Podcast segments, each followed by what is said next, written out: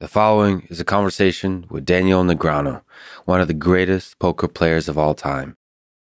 And now, a quick few second mention of each sponsor. Check them out in the description. It's the best way to support this podcast. We got Backbone for gaming on the go, Audible for audiobooks, Shopify for e commerce, Inside Tracker for bio monitoring, and Fundrise for real estate investing. Choose wisely, my friends. And now, onto the full ad reads. As always, no ads in the middle. I try to make these interesting, but if you skip them, please still check out our sponsors. I enjoy their stuff. Maybe you will too. This show is brought to you by Backbone, controllers for the ultimate gaming experience on your phone. I actually recently took a very long flight, several long flights, and Backbone was the backbone of my happiness on those flights. I do two things when I'm flying either I'm ultra productive in a laptop if I have a very kind of laptop specific task. Also, because I'm an addict of the Kinesis keyboard, which for you folks who don't know what that is, that's an ergonomic keyboard that looks like something that would fit your butt versus something you would type on. So if it's something that requires a lot of typing, I'm not going to do it. And sometimes you just have to take a break. So my favorite way to do that, obviously, is with Backbone on the phone. It really pulls you in. The haptic experience of it. It's just, I love everything about it. Go to playbackbone.com slash Lex to order your controller. And for a limited time, you can get free access to over 350 console games and perks. This episode is also brought to you by Audible, an audiobook service that has given me hundreds, if not thousands, of hours of education through listening to audiobooks. I say that every time, hundreds, if not thousands, and that is the laziest thing ever because I should be able to calculate that.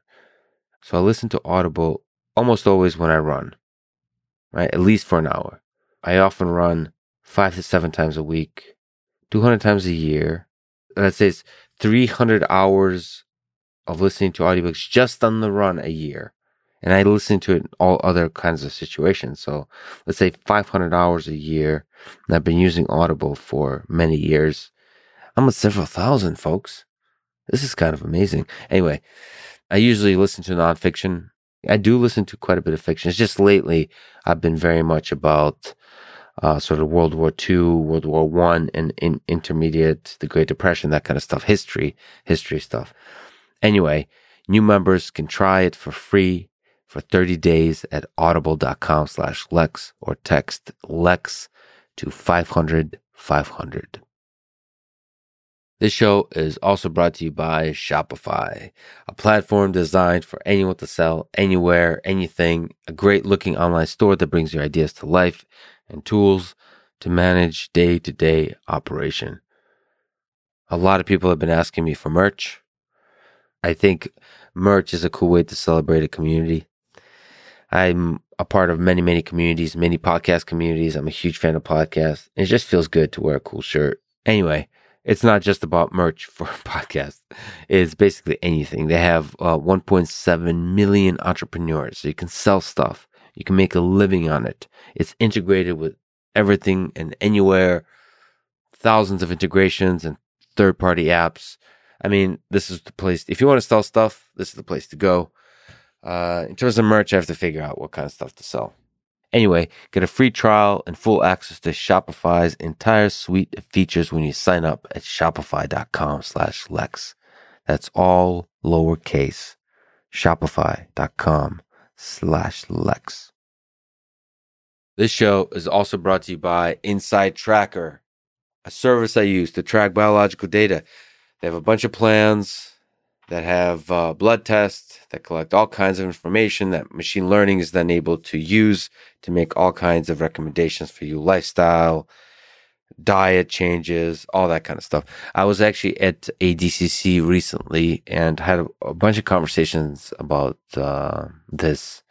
I should mention actually adcc is uh, for those who are not familiar it's a submission grappling event and it was just incredible to see some of the and the best people in the world at this particular discipline that has been practiced in some form, you know, wrestling or grappling for thousands and thousands of years. Anyway, Inside Tracker is obviously the future. You should not be making decisions about your body based on sort of population data. You should be using data from your own body. It's obviously the future. So be part of the future. Get special savings for a limited time when you go to insidetracker.com slash Lex. This episode is also brought to you by Fundrise, spelled F-U-N-D-R-I-S-E. It's a platform that allows you to invest in private real estate. We live in difficult times, lots of turmoil, lots of inflation and uncertainty. It's, it's difficult to figure out what to do in terms of investment. So I think the old advice of diversification still applies. I think uh, real estate or private real estate is just another thing that you should diversify into. And if you decide to do so, you should use services that make that super, super easy. I mean, it's one thing to kind of have a sense of where to invest and another to use the tools that make that investment process super easy. Over 150,000 investors use it. So check out Fundrise. It takes just a few minutes to get started at fundrise.com slash Lex.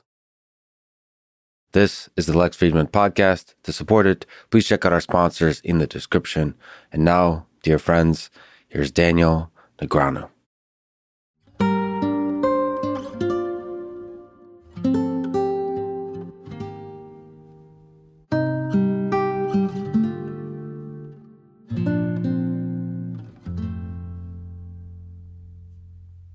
Everything everyone does at the poker table conveys information. So let me ask sort of the big overview question.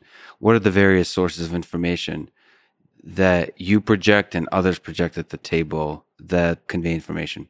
Well, there's several different things. There's the ones that are conscious and then there's the ones that are subconscious, right? Like on the conscious level, it might be something someone says, right? You know, you ask them a question and they say, "Oh, you know, you shouldn't call me here, you should." So there's the verbal tells. There's also the more, you know, subconscious stuff, body posture, right? The eyes, the throat, the pulse, um, various things that are, you know, less controllable. I find I use a combination of both to try to gain information, but generally when I have somebody more comfortable, they give off more. When like everyone has a different approach. Phil Ivey likes to intimidate. I go the other way. I want my opponents to be relaxed so that they'll give me more in that regard. So Phil Ivey likes to perturb the system, like mess with it to see what comes out. I think Phil has an aura about him where he wants you to know yeah. that he's watching you. Be afraid, be uncomfortable, because when you're uncomfortable, I got you, right? And that's sort of his shtick, where he, you know, and people do. Like when you sit at a table with Phil Ivey, it's it's intimidating. He likes to rule by fear, and you like to rule by uh, what is it, love? That's a really good way to put it. I never had anyone put it like that, but it makes a lot of sense. Yeah, you know, fear Phil Ivey. And then with yeah. me, it's fine. Don't worry. I'll yeah. take your money, but you're going to enjoy it. It's yeah. great.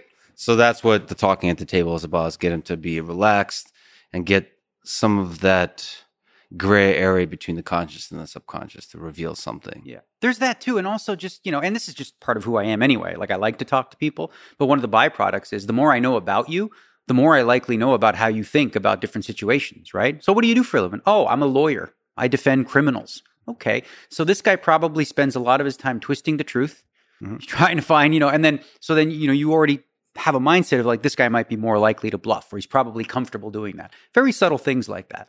And you start to uh, pick up cues on what nervousness looks like for this person, what the nervousness communicates, all that kind of stuff. So we're talking about physical tells here. Yeah, physical tells is a secondary thing. I was more specific of like player profiling, right? And sort of understanding the type of mind that I'm dealing with right? Um, so again, Got somebody it. who's a lawyer is is used to trying is is fine with being deceptive as part of a game, right? Whereas maybe somebody's a Sunday school teacher, and you know they don't feel comfortable. They, they, maybe they think bluffing might be dishonest, right? Mm. So they're less likely to try some shenanigans against you. So, and then the other thing too is what type of person is this in terms of their um, you know out view out like view on life, right? Are they positive? Do they feel like things go their way or they're not, right?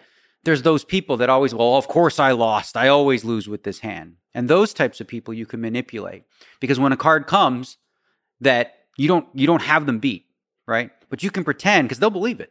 They're like, of course you beat me. So you bet all your chips against them, knowing that you can scare them because they're They they already feel like they're going to lose. The inherent, like the cynicism.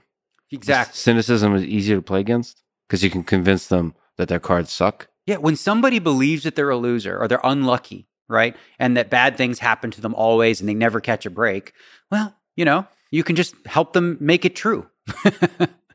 what do you think about the uh, Rounders Teddy KGB when he does the Oreo tell?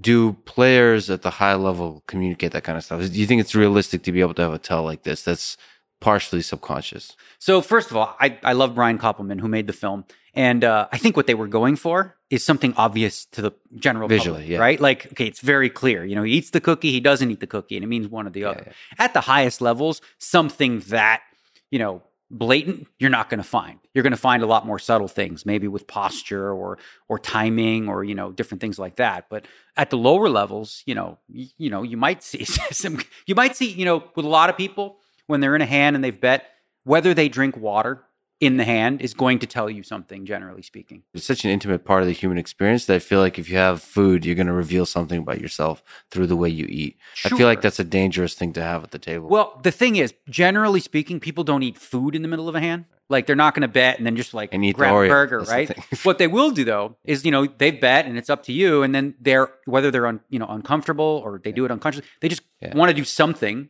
to make themselves look relaxed or whatever. And you know, they grab a, a, water where they don't really need it in that moment, but they're trying to take your mind off of the situation. So they they in the movie wanted to show a simplistic version of something that does happen, something that's visually sort of uh, clear. Yeah, because I think one of the things Rounders got right is that it's a poker movie, right? But you don't have to be great at poker or really understand poker to enjoy the movie. And that, you know, Oreo cookie tell, like everyone gets that. They're like, okay, that, that's simple. If he would have went with something more subtle, you know, like licking your lips or looking to the right, or I, I think it might have been lost on the audience. And they didn't actually explicitly say that that was a tell. I don't think. They, I thought they did everything to let you know, right? Yeah, With the music yeah, and slow motion, Yeah. and he's staring at Yeah. it, and he's like, aha. Yeah, know? but they didn't actually say, you know, this is an obvious tell. Like uh, Matt When- Damon's character at the very end of it, Yeah. you know, after he he says, "How the fuck did you lay that down, The monster, monster?" yeah, right? the and he's like, he's, he's, he's like, he's like, "You're not hungry." Not hungry, KGB. Yeah, he's like, yeah. I keep on, but you, you know. So he, he sort of references it, and then he takes the cookies. He notices. He's like, ah, he got me, and he breaks the, you know, the rack of cookies. Well, probably if you had that kind of tell on him, you wouldn't.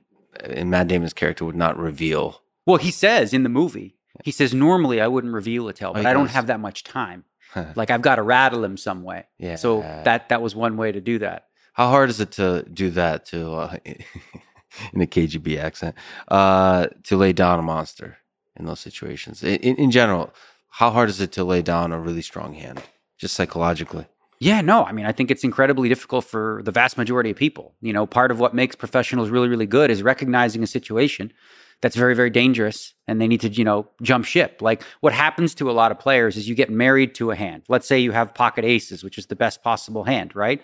But the board runs out where it's seven, eight, nine, and then there's a jack, and then there's a six. It's like you have a great hand to start, but you don't anymore. So one of the difficult things for the average player is you know, once they've put money in, cutting their losses and saying, okay, let's move on to the next hand. It's a very, very difficult thing for a lot of people. At every stage of like pre-flop, Yeah. th- all the way through, be able to just make a decision on, at that And moment. yeah, so yeah, essentially not being attached. Okay, I've already put in forty thousand dollars in this pot, and this guy's bet another twenty. Well, I, I mean, I got to get my forty back, right? Except, you know, in some cases, you have to reassess individually this situation and realize, all right, well, this is a bad investment, so I got to cut my losses. By the way, I should I should mention that you have you have an incredible YouTube channel where you explain a lot of stuff. You, you do a podcast. You do a lot of really awesome stuff. My probably favorite thing that you've done is your masterclass um, that people should definitely check out. Masterclass.com slash Lex. there you go.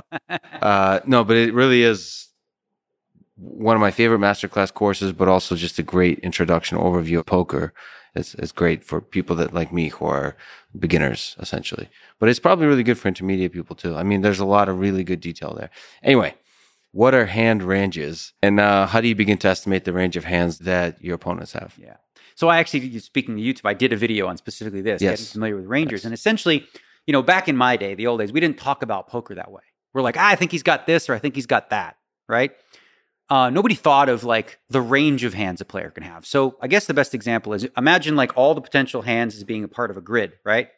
So the first player to act, they could have any one of those hands, right? Any one randomly dealt, right?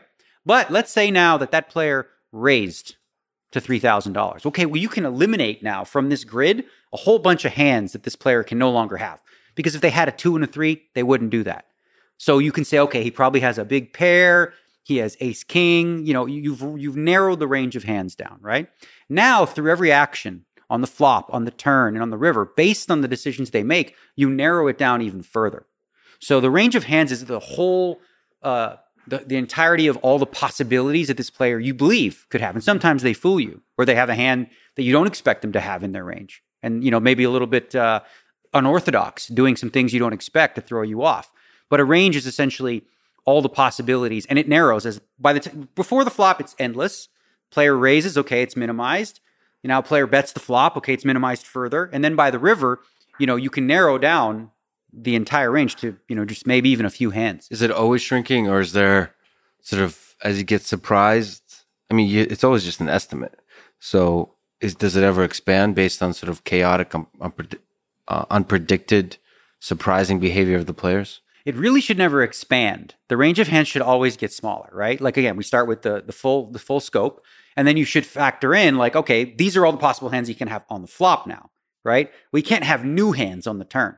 And if you if you if you get to that point where you think, oh, well, maybe he has this hand, then you then you sort of misjudged his range prior. So you're not thinking clearly. It should always shrink from the full scope to, you know, hopefully just a couple. Well, in that video you also talk about it used to be that you would play your hand, but now you're playing a, a range that you're representing a range. You're not even just playing your hand. So what does it mean to represent a certain range? Yeah, so that's another big thing that's different about poker from, you know, my day to today is that back in our day, we would like put people on one hand. I'm like, you probably have king nine or you have yeah. jacks or something like that. Now, people are cognizant of the idea that you could have an entire range of hands. So then you ask yourself in situations, all right, I know what I have, but what I could have in his mind yeah. or my opponent's mind is any one of these hands. What would I do with the entirety of these hands? And so a lot of people that are trying to play optimally, you know, game theory optimal, they think in terms of what their range of hands would do rather than their very specific hand. So is is bluffing in that context essentially misrepresenting the range of hands that you have? No, is that uh, how you think about it? Not exactly, because so an optimal range, like if I bet the river, if I'm playing game theory optimal, a portion of my range is going to be I have it, I got I got the best hand, and a portion of my range is going to be bluffs, and they'll be balanced.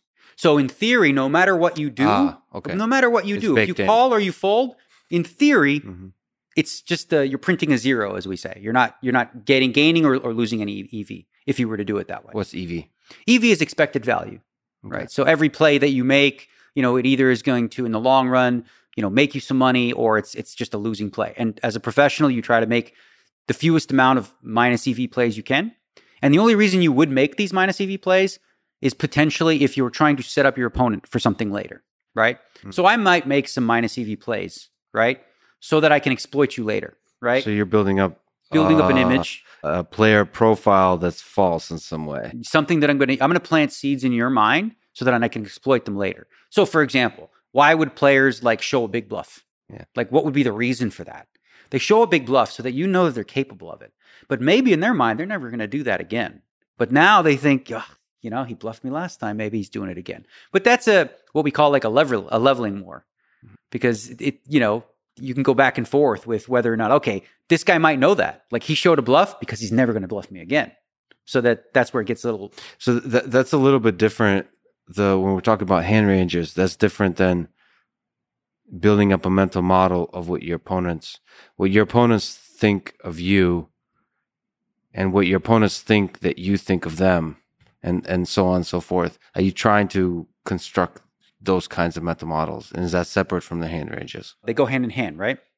So if in a given in a given situation, right, my range has this many value hands and this many bluffs. Okay, so in theory, if I want to be balanced, you know, this is my range and this is what it looks like. I'll bet this 50% of the time, bet this 50% of the time. However, if I know that you think that I bluff too much, right? Then I'm not going to bluff as much. I'm going to start, instead of betting these hands that I would 50 50, now what I'll do is I'll do like 70 30, where I'm basically value betting most of the time against you, you know, or vice versa. If I know you always fold because you think I have it, I'm going to veer the other way.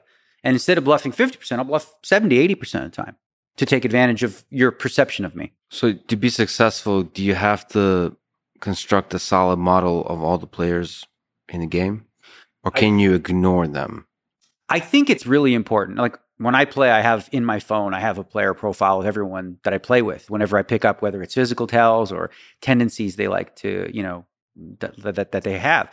Um, and overall, that's just gonna, you know, that's gonna allow you to exploit more, right? So, like, if I played with somebody I've never played before, I'm probably just going to play optimally, or at least as optimal as I know how, until I start to you know gain some information on that player so that I can start to exploit them.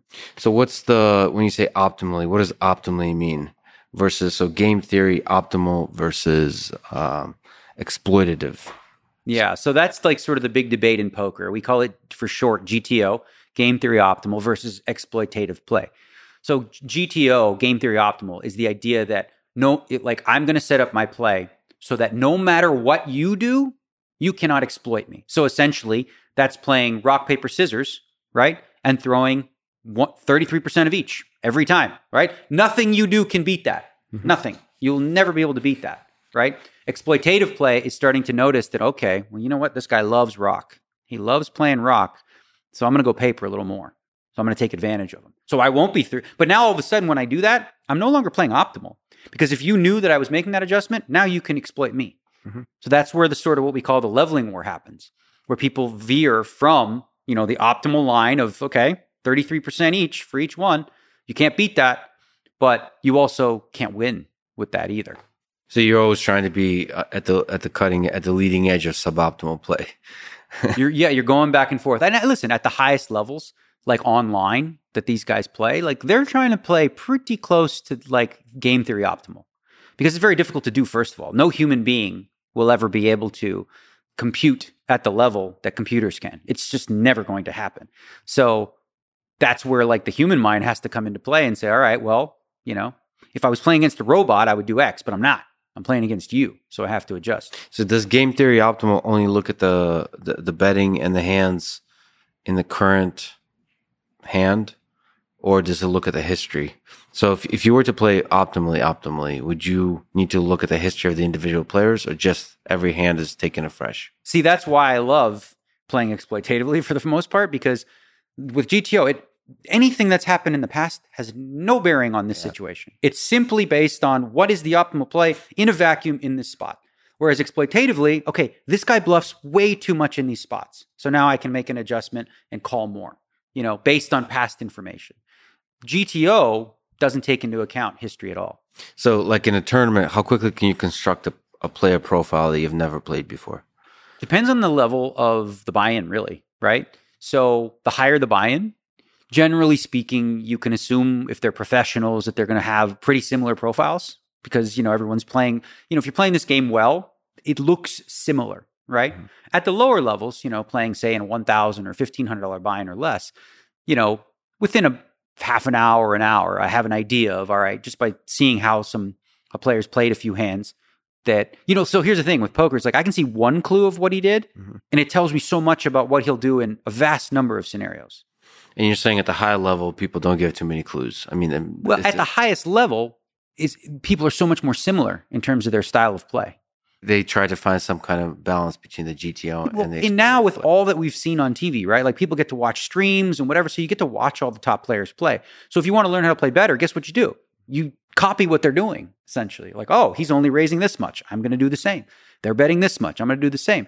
So as a result, what you end up having is sort of. Uh, you know, every everyone deciding. Like I guess it's similar in chess with openings, right? People figure out, okay, this is an opening. This is what you do. And that's it, you know, and, and then everyone's similar to that. And then you have, of course, the outliers who try to do things a little differently and confuse people.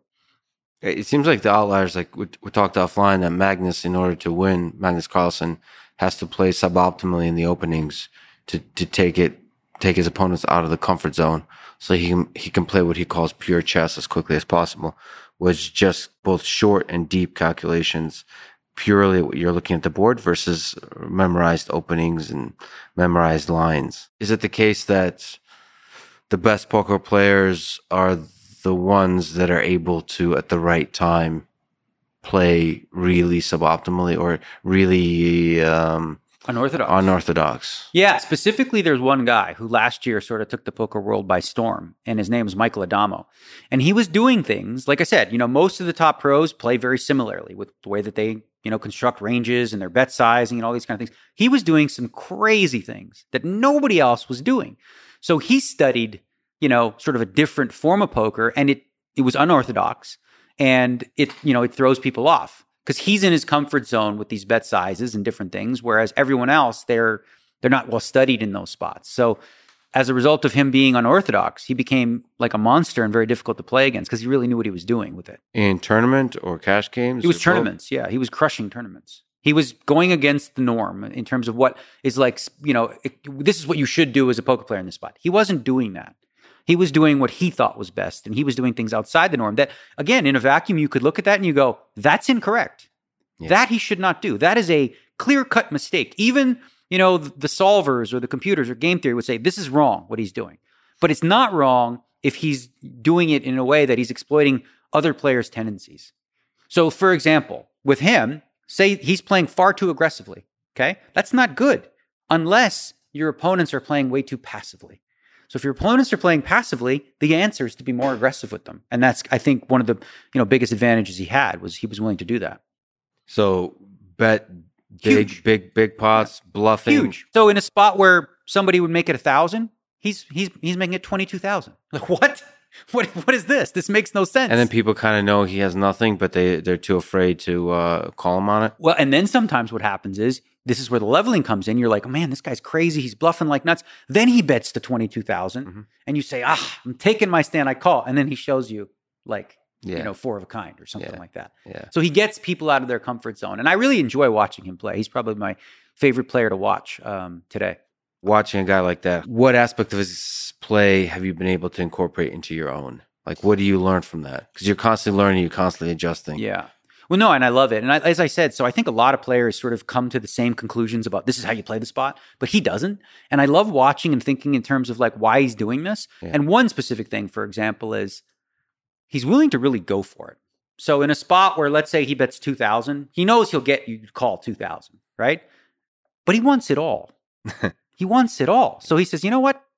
I'll give up the 2000 that's guaranteed and I'll bet 50,000."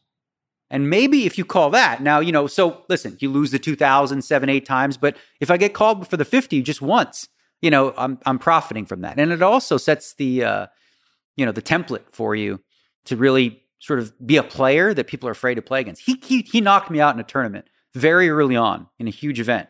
And he had, he was so far ahead. He, he was one step ahead of my thought process in a hand. And he did something that makes no sense whatsoever. I looked it up on the computer. Huge mistake, if you will, Mhm. but not a mistake because he was taking advantage of my tendency. Do you remember the cars? Is there an example? I remember the whole thing. Yeah, I remember like it was yesterday. Can you can you take it like th- through an example hand that, Sure. that really demonstrates it? So I'll, I'll explain the hand here. So I uh, I'm I'm on the button, and I have Ace King, which is a very good hand, Mhm. and I raise, and he calls from the big blind.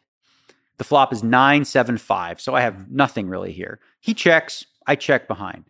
The turn card's an ace. He checks. I bet half the pot. There were six thousand in there. I bet three thousand. Okay. Now this is not a typical thing you see people do, but he raised me to thirty six thousand.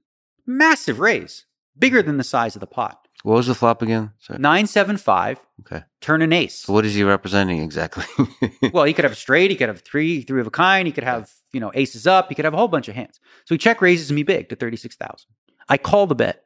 So now there's something like seventy five thousand. The river is a five. So the board pairs. hmm Okay. He thinks for a while and he bets all of it, which is three times the pot. He bets 225,000. There's only 75,000 out Mhm. there, right? And in theory, he should never ever have a hand that can do that, hmm right? So it confused me. And I was like, okay, well, this guy's aggressive. He likes to bluff and all this kind of stuff. So I made the call with the ace king. And he turned over 6 8. So he had a straight. But here's the thing in theory, that river card is bad for him. When I call the turn, I have a lot of the time three of a kind, two pair that just made a full house. So he was risking that. And the reason he did it was because he thought I would perceive him to be bluffing a lot. Mhm. So he just went for it and it worked. He was able to double up right away and knock me out of the tournament like an hour in. Do you think he thought you might fold? Like what? What is I it? think specific. I think it was. It came down to this. It's as simple as this. He was cognizant of his image as being a wild, aggressive Yes. bluffer, right? And he was fully taking advantage of me, knowing that my tendency in these spots is to be curious and I want to call and I want to see it. So he was fully taking advantage of the fact that he thought I would call too often, because Yeah. otherwise his play makes no sense. A small bet, a medium-sized bet, those make sense. But the bet that he made, in theory, is indefensible. It's just like clearly a mistake. But that's why poker's so fascinating because he makes this play and it wasn't a mistake. It was above Yeah. the rim. That's what it was. Do you think he put you on ace something? I think exactly what he thought I had was ace king or something like that. You know? He- oh, that is so fun. That is so fun that the two players at such a high level were able to mess with each other's mind. How how old is he? Is he young? He's in his 20s. Yeah. I feel like yeah. that takes a lot of guts to uh, take risks like that. Well, that's what's great about him. He's certainly never accused of not having the guts to put it in. And that's scary to play against, right? The easiest opponent to play against is one who's just straightforward, passive, you know, not wild and crazy. Playing against him, he's going to put you in the blender, as we say. uh, how can you control what you're perceived as representing? What hand you're perceived of as representing? So if we're if the game of modern poker is others are representing certain hands through the information they convey, and you're representing a certain hand range. Sorry, uh, through your play. How can you control that, or is that not? Is that the wrong way to think about it? But is isn't bluffing and bet sizing and all that kind of stuff essentially controlling what others perceive as the hand range you have? Ultimately, in terms of like controlling people's perception of you, you can't fully control it, but you can do things to um, sway it, right? As I said earlier, showing bluffs and things like that, you know, leads your opponent to think maybe you do this more often than you're supposed to, or whatever the case may be. But in terms of like controlling, um, you know, what your opponent can think about your hands in certain spots, I don't really think it equates that way. It doesn't really, you know, I think what people do when they're playing a hand is they think in terms of, all right, what does my range look like here? Okay. So my range has value. So you you, you look at what, you know the actual hand you have secondarily. Mhm. So you say, okay, well, I could have this, I could have this. I actually have this, right? But I could have all these hands. So my opponent, if he's thinking on a high level, he knows I could have all these hands. And I have this one. So what do I do with this one, right? In the bigger scope of things. I guess I'm trying to understand if you're betting isn't a bet pre-flop, your bet doesn't that narrow the hand ranges? Mhm. Doesn't matter what you have. Absolutely. It narrows the, the, the and Absolutely. and if you bet big Mhm. combined with um, the perception of you at the table, doesn't that represent a hand range? Uh-huh. Absolutely. So like you can with betting essentially control what people estimate you to have. Sure. So that makes it so yeah. So that's that's true. So for example, one of the most extreme examples is we have uh, we do, there like there's there's spots where there's a bet that we, that's considered polarizing, right? So let's say there's a thousand in the pot and you bet ten thousand, which is crazy big, right? That's saying one of two things. I either have the absolute best possible hand or absolutely nothing. Because any of the hands in the middle, I wouldn't do that with. So I'm essentially telling you when I bet that, I'm like, I either got it or, you know, I got, I don't have a mediocre hand like just a pair of nines or a pair of tens. I have a royal flush or I have nine high. Mm-hmm. So with my bet sizing, I can control how my opponent is per- perceiving what my range is going to be. So for example, you know, similarly, if I bet small, right? Well, that could be a lot of hands, right? That can represent a, a big part of my range. The bigger the bet, the more uh, the narrower the range. The more polarized it is. Yeah, the, uh, yeah. Uh, how far could you get without looking at your cards? Do you think? How well could you do? It depends on who I'm playing with, right? So if I was playing in a tournament with mediocre or weak players, I think I could probably do pretty well. But even uh, like world class, World class, I don't think you'd have much of a chance, really. I mean, the question is trying to get at like how important is it the actual hands you have versus the the the hands you're representing. right. So that's the question of essentially, if you're not looking at your hand pre-flop, you're basically giving up an, ad- a fundamental advantage, right? Where you're you're going to be playing way suboptimally in terms of your hand Okay. selection, right? Because if you don't look at your hand, you might have a two and a three. That's not good. but now you're playing it. So you've invested whatever two, three thousand bucks with absolute garbage, and it's very difficult to climb that hill, right? So it's much better to actually look at your cards and go, okay, I'll throw away the two and three, and I'll play the ace king. Speaking of garbage, uh, you're you've said that 10-7 is your favorite poker hand to play. Is that still the case? And what aspect of it is that you enjoy? Yeah, so it's one of those viewer discretion is advised. Like Yeah. 10 7. I've just noticed throughout my life, you know, it's a tendency thing that I've been lucky with it. Yeah. So, so that's just sort of, but it's not like I'm going to look at 10 7 and go, oh, wow, you know, I'm going to call it all in or anything like that. I'll play it in situations where it makes sense, but, you know, it's rare because it's not a very good hand. But is there some aspect of belief in the magic of this hand manifests quality of play? Or there is that a shouldn't little be, woo-woo? but I, I, so here's the thing. It's, you know, poker players, some have said it's, it's unlucky to be superstitious. Yeah. but we're all a little bit superstitious a little bit you know and so i don't know maybe it is a case where when i have 10-7 i feel somehow energetically that you know i'm more likely to catch something which may actually make me more apt to be aggressive and confident in the hand but but you really shouldn't let yourself do that like you're not supposed to fall in love with any specific hands Yeah, but you know, uncertainty is ruthless. It's you know the the fact that it's a um, a game of statistics. It it can be too painful for the human psychology. So maybe you have to hold on to certain superstitions because you know I mean there's there's a cold absurdity to the fact that you can play op you can play extremely well and still lose.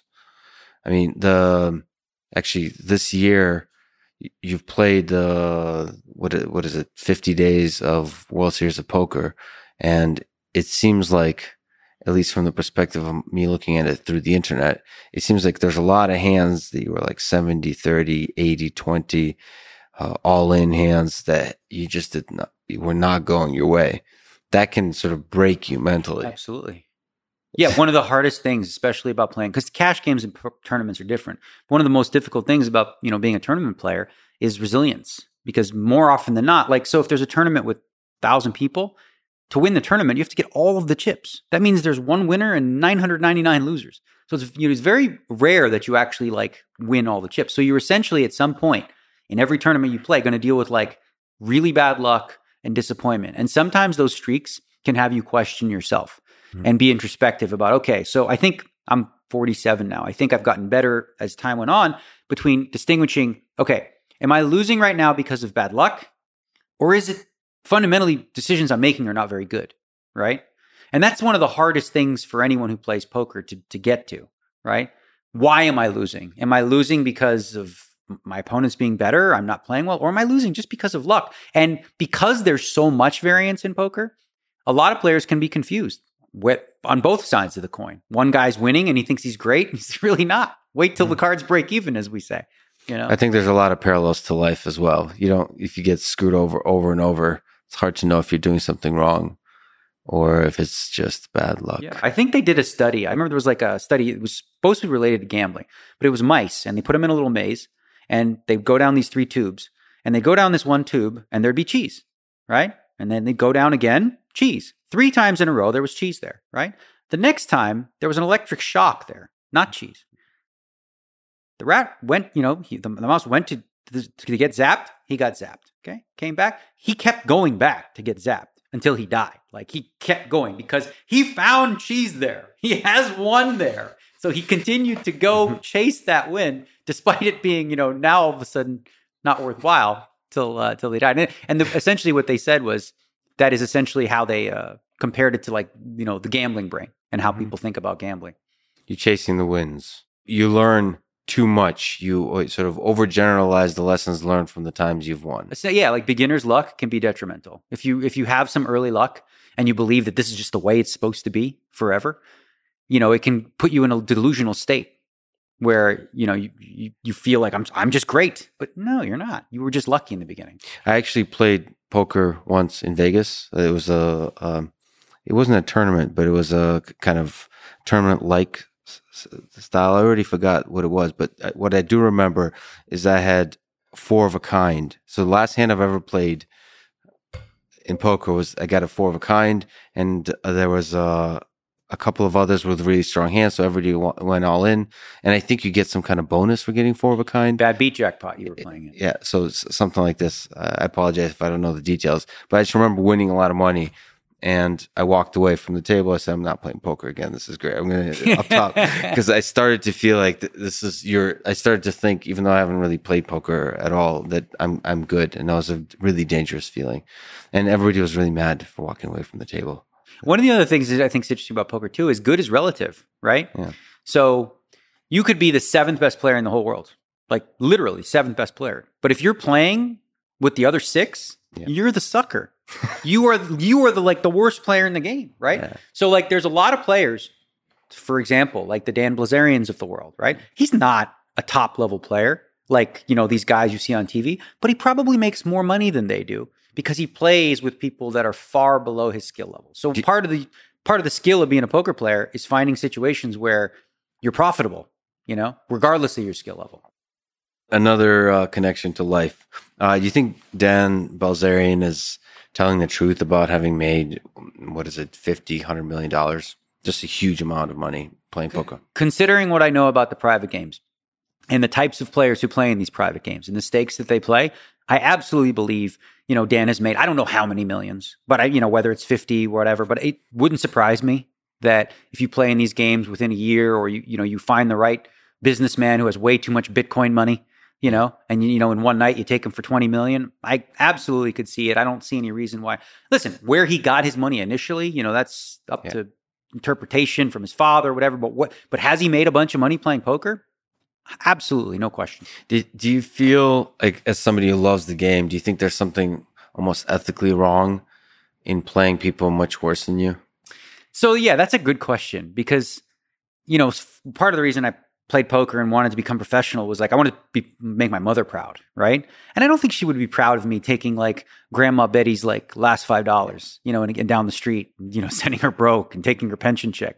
So I play at the high stakes against people who can afford it, they know who I am. I'm not a hustler. I'm not pretending I'm bad at poker to squeeze in. Like, I was thinking about this just yesterday because I played in a game that if I played that sort of role where a lot of guys do, pros that sort of play down their skill level, pretend they're just one of the guys, these guys can make 20, 30 million dollars in a year.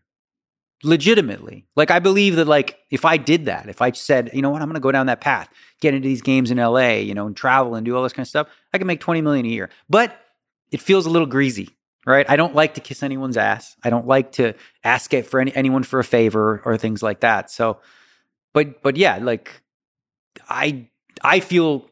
Listen, a rich guy who wants to sit down with a million bucks and get drunk and lose it. I have no empathy for that. I'm like, I don't have any moral qualms with that. So whatsoever. if uh, Grandma Betty is a billionaire, uh, take him and send it, send it, right?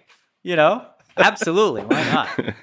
um, well, let me ask you about a tough uh, period of your recent life. You had a rough, like we mentioned, the World Series of Poker, um, losing $1.1 million over 48 days.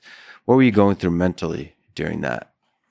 So here's the thing, you know, I do like you said, I do a YouTube vlog every day, so yes. I kind of share my thoughts. And listen, I can edit that thing and keep out the bad stuff, but I think it's more authentic and genuine to show people the actual struggles and the pain that I go through, you know, without it. And I'd say the one thing I'm most proud of throughout the entire thing is the resilience because there are moments you see me where I'm broken. I'm just like, I can't take it. I broke a selfie stick this year. Mm-hmm. Like I was filming it because, you know, I do for my vlog. I smashed the stick, threw it in the corner, mm-hmm. right? It's just that was my like hit rock bottom moment. And then I put the camera on me and I was like, all right, I let people see it.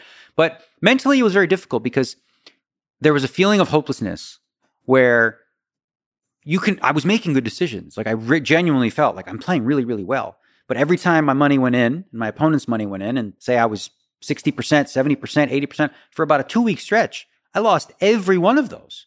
And you start to wonder, you're like, man, I can't win if I never win, you know, mm-hmm. in these spots. So it was difficult. Luckily, I have, you know, 20 odd years of experience and how to deal with it.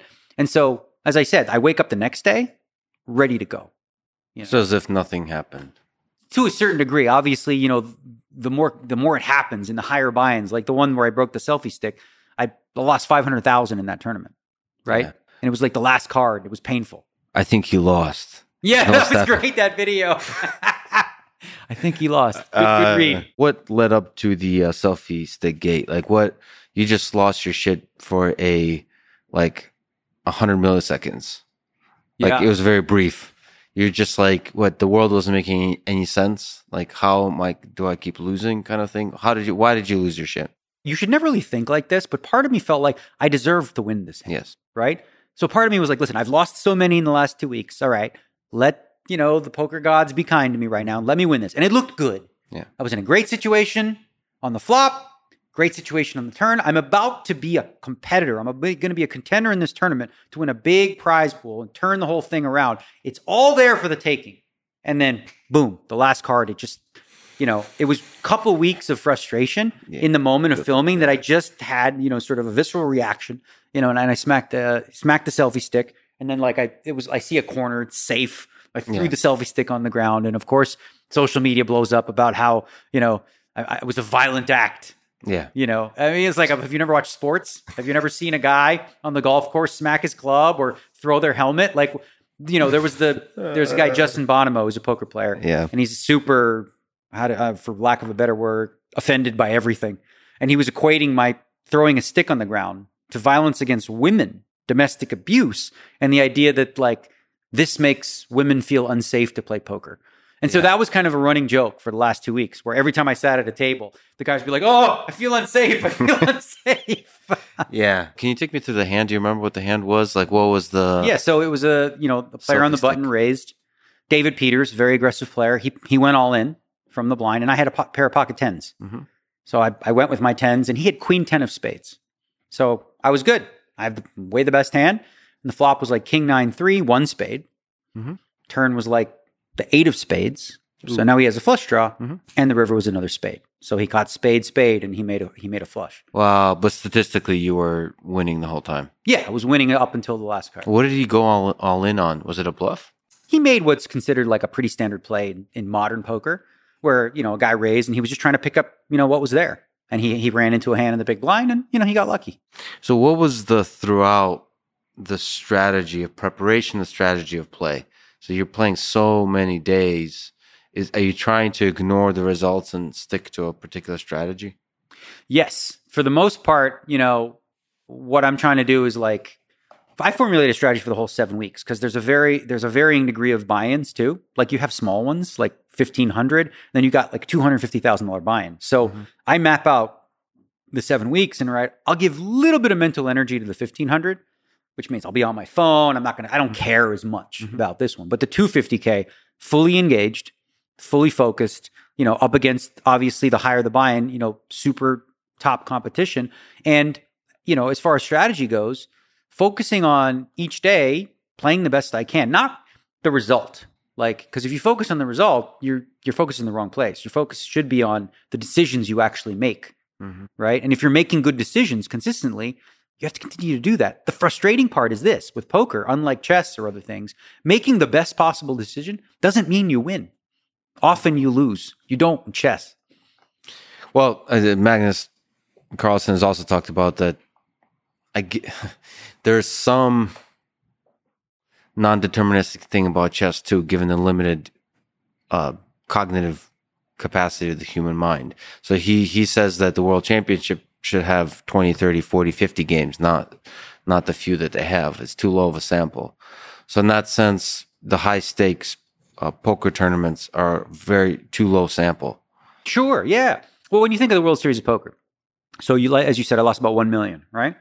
In one tournament, that was five hundred thousand. Yeah.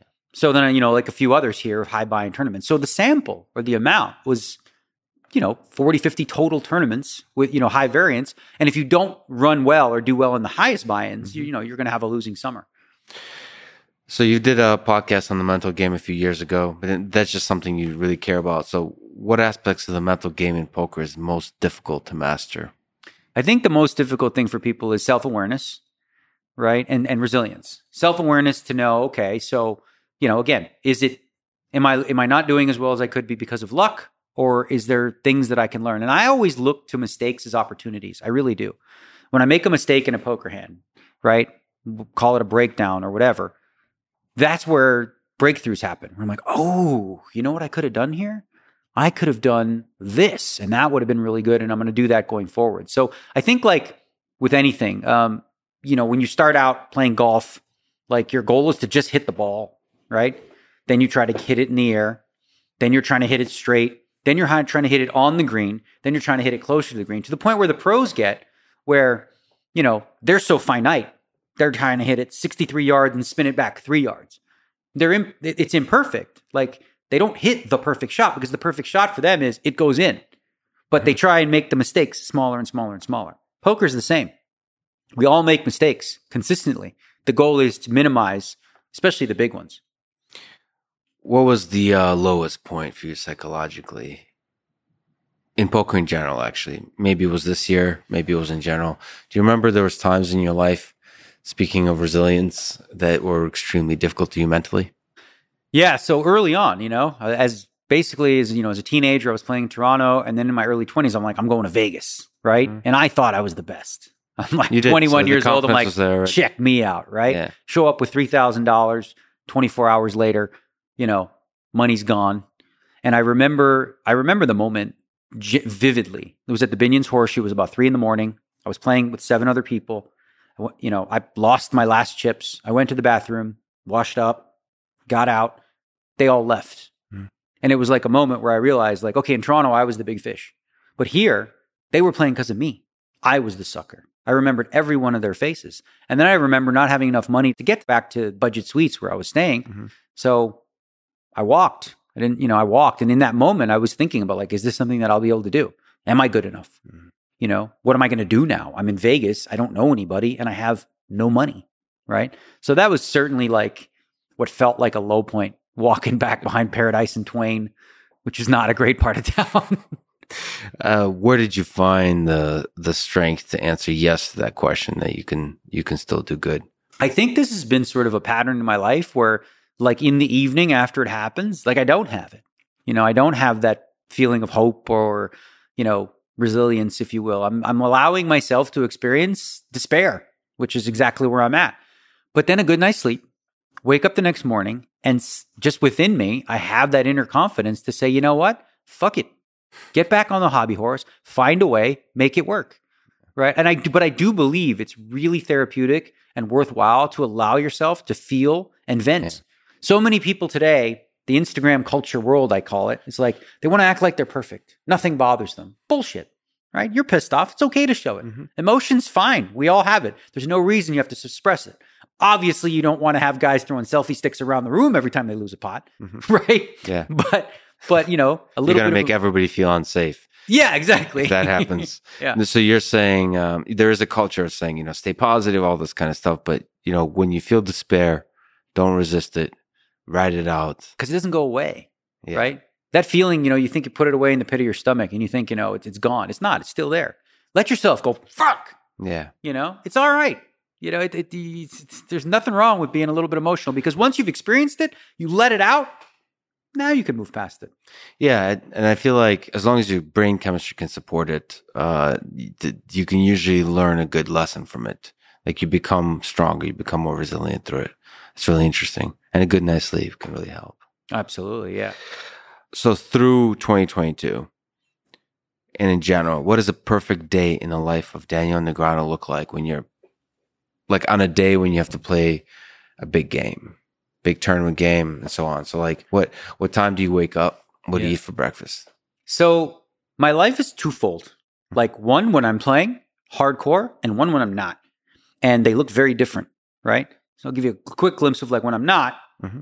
up at ten, you know, breakfast in the gym at noon, you know, uh, post workout, uh, meal, coffee, uh, walk like you know i try to get that's what i do for cardio you know and just very like homebodied. I don't mm-hmm. leave the house. It's very like boring and mundane right? Long distance walk so like what do you do when you're walking? You're thinking about stuff well or? no honestly i just walk on the treadmill. I try to get 15000 steps a day and i just walk for basically like an hour while i watch a show or i'm on the computer or something like that you know i'm on the treadmill why walking not running yeah. well i mean i think walking i mean I, I, do a little bit of running but hardly any i don't mm-hmm. enjoy it Like I just like walking, and frankly, for fat loss, when it's usually what I'm doing after big poker tournaments mm-hmm. is getting back in shape. Mm-hmm. That walking's ideal for it, right? Yeah. So, th- so essentially, it's like the tale of two worlds. During the World Series of Poker, all my sort of structured life thrown out the window. There's no walking. There's very little walking. There's very little working out. There's very little anything. I go into the World Series, you know, like this year I went in around 157 Mhm. and I expected to gain about 10 pounds during the World Series. Not good pounds, wasn't muscle, Mhm. but that's about what I did 165. And then I spend the next month trying to, you know, lose it. But during the World Series, when I'm playing, the most important thing, without question, that I have to focus on, and this is why I stopped focusing on working out and all this stuff, is sleep. Mhm. If I'm not rested, I'm useless.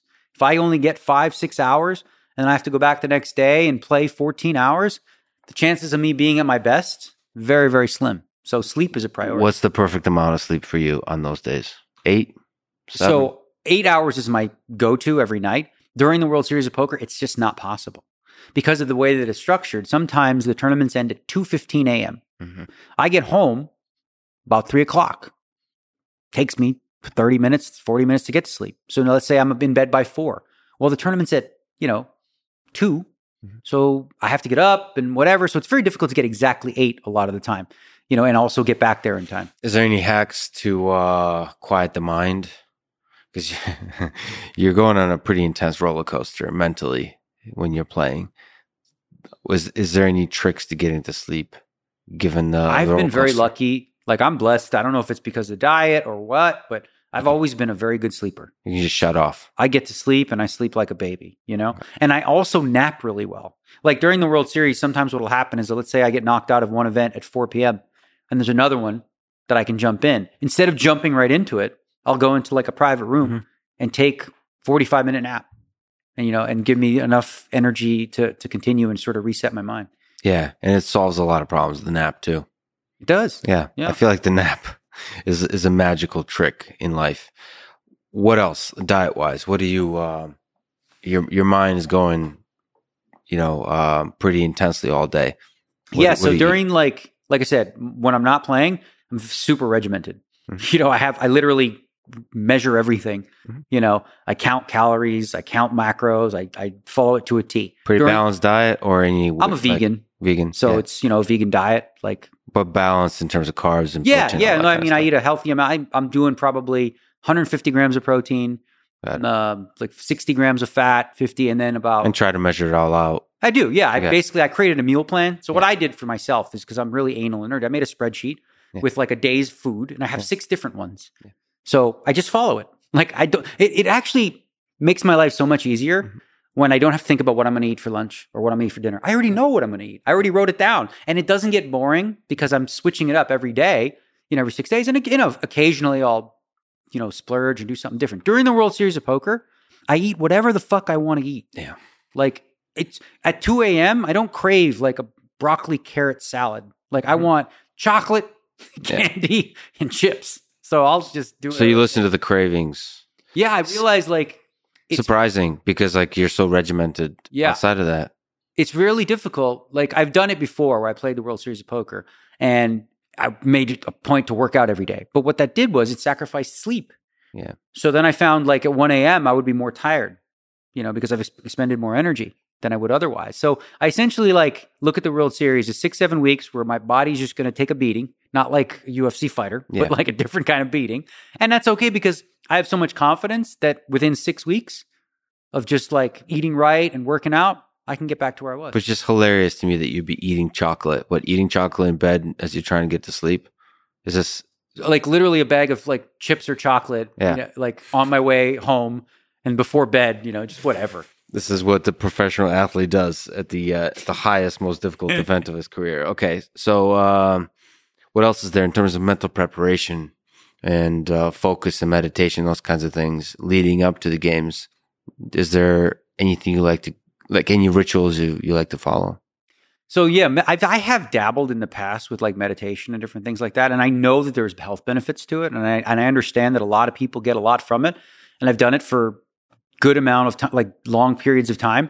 I found that for me, I think it was predominantly placebo. Like it, it really wasn't doing anything Yeah. for me. That I felt like it was, it felt like I was doing something, but I really, I didn't see the any specific results from it. So, um, so I don't really do that too much. One thing that I will do for me is, is leading up is there's so much footage now Mhm. that I'll make it a point to like watch my opponents and then with like my phone, I'll take notes and I'll keep track of different things that I'm seeing.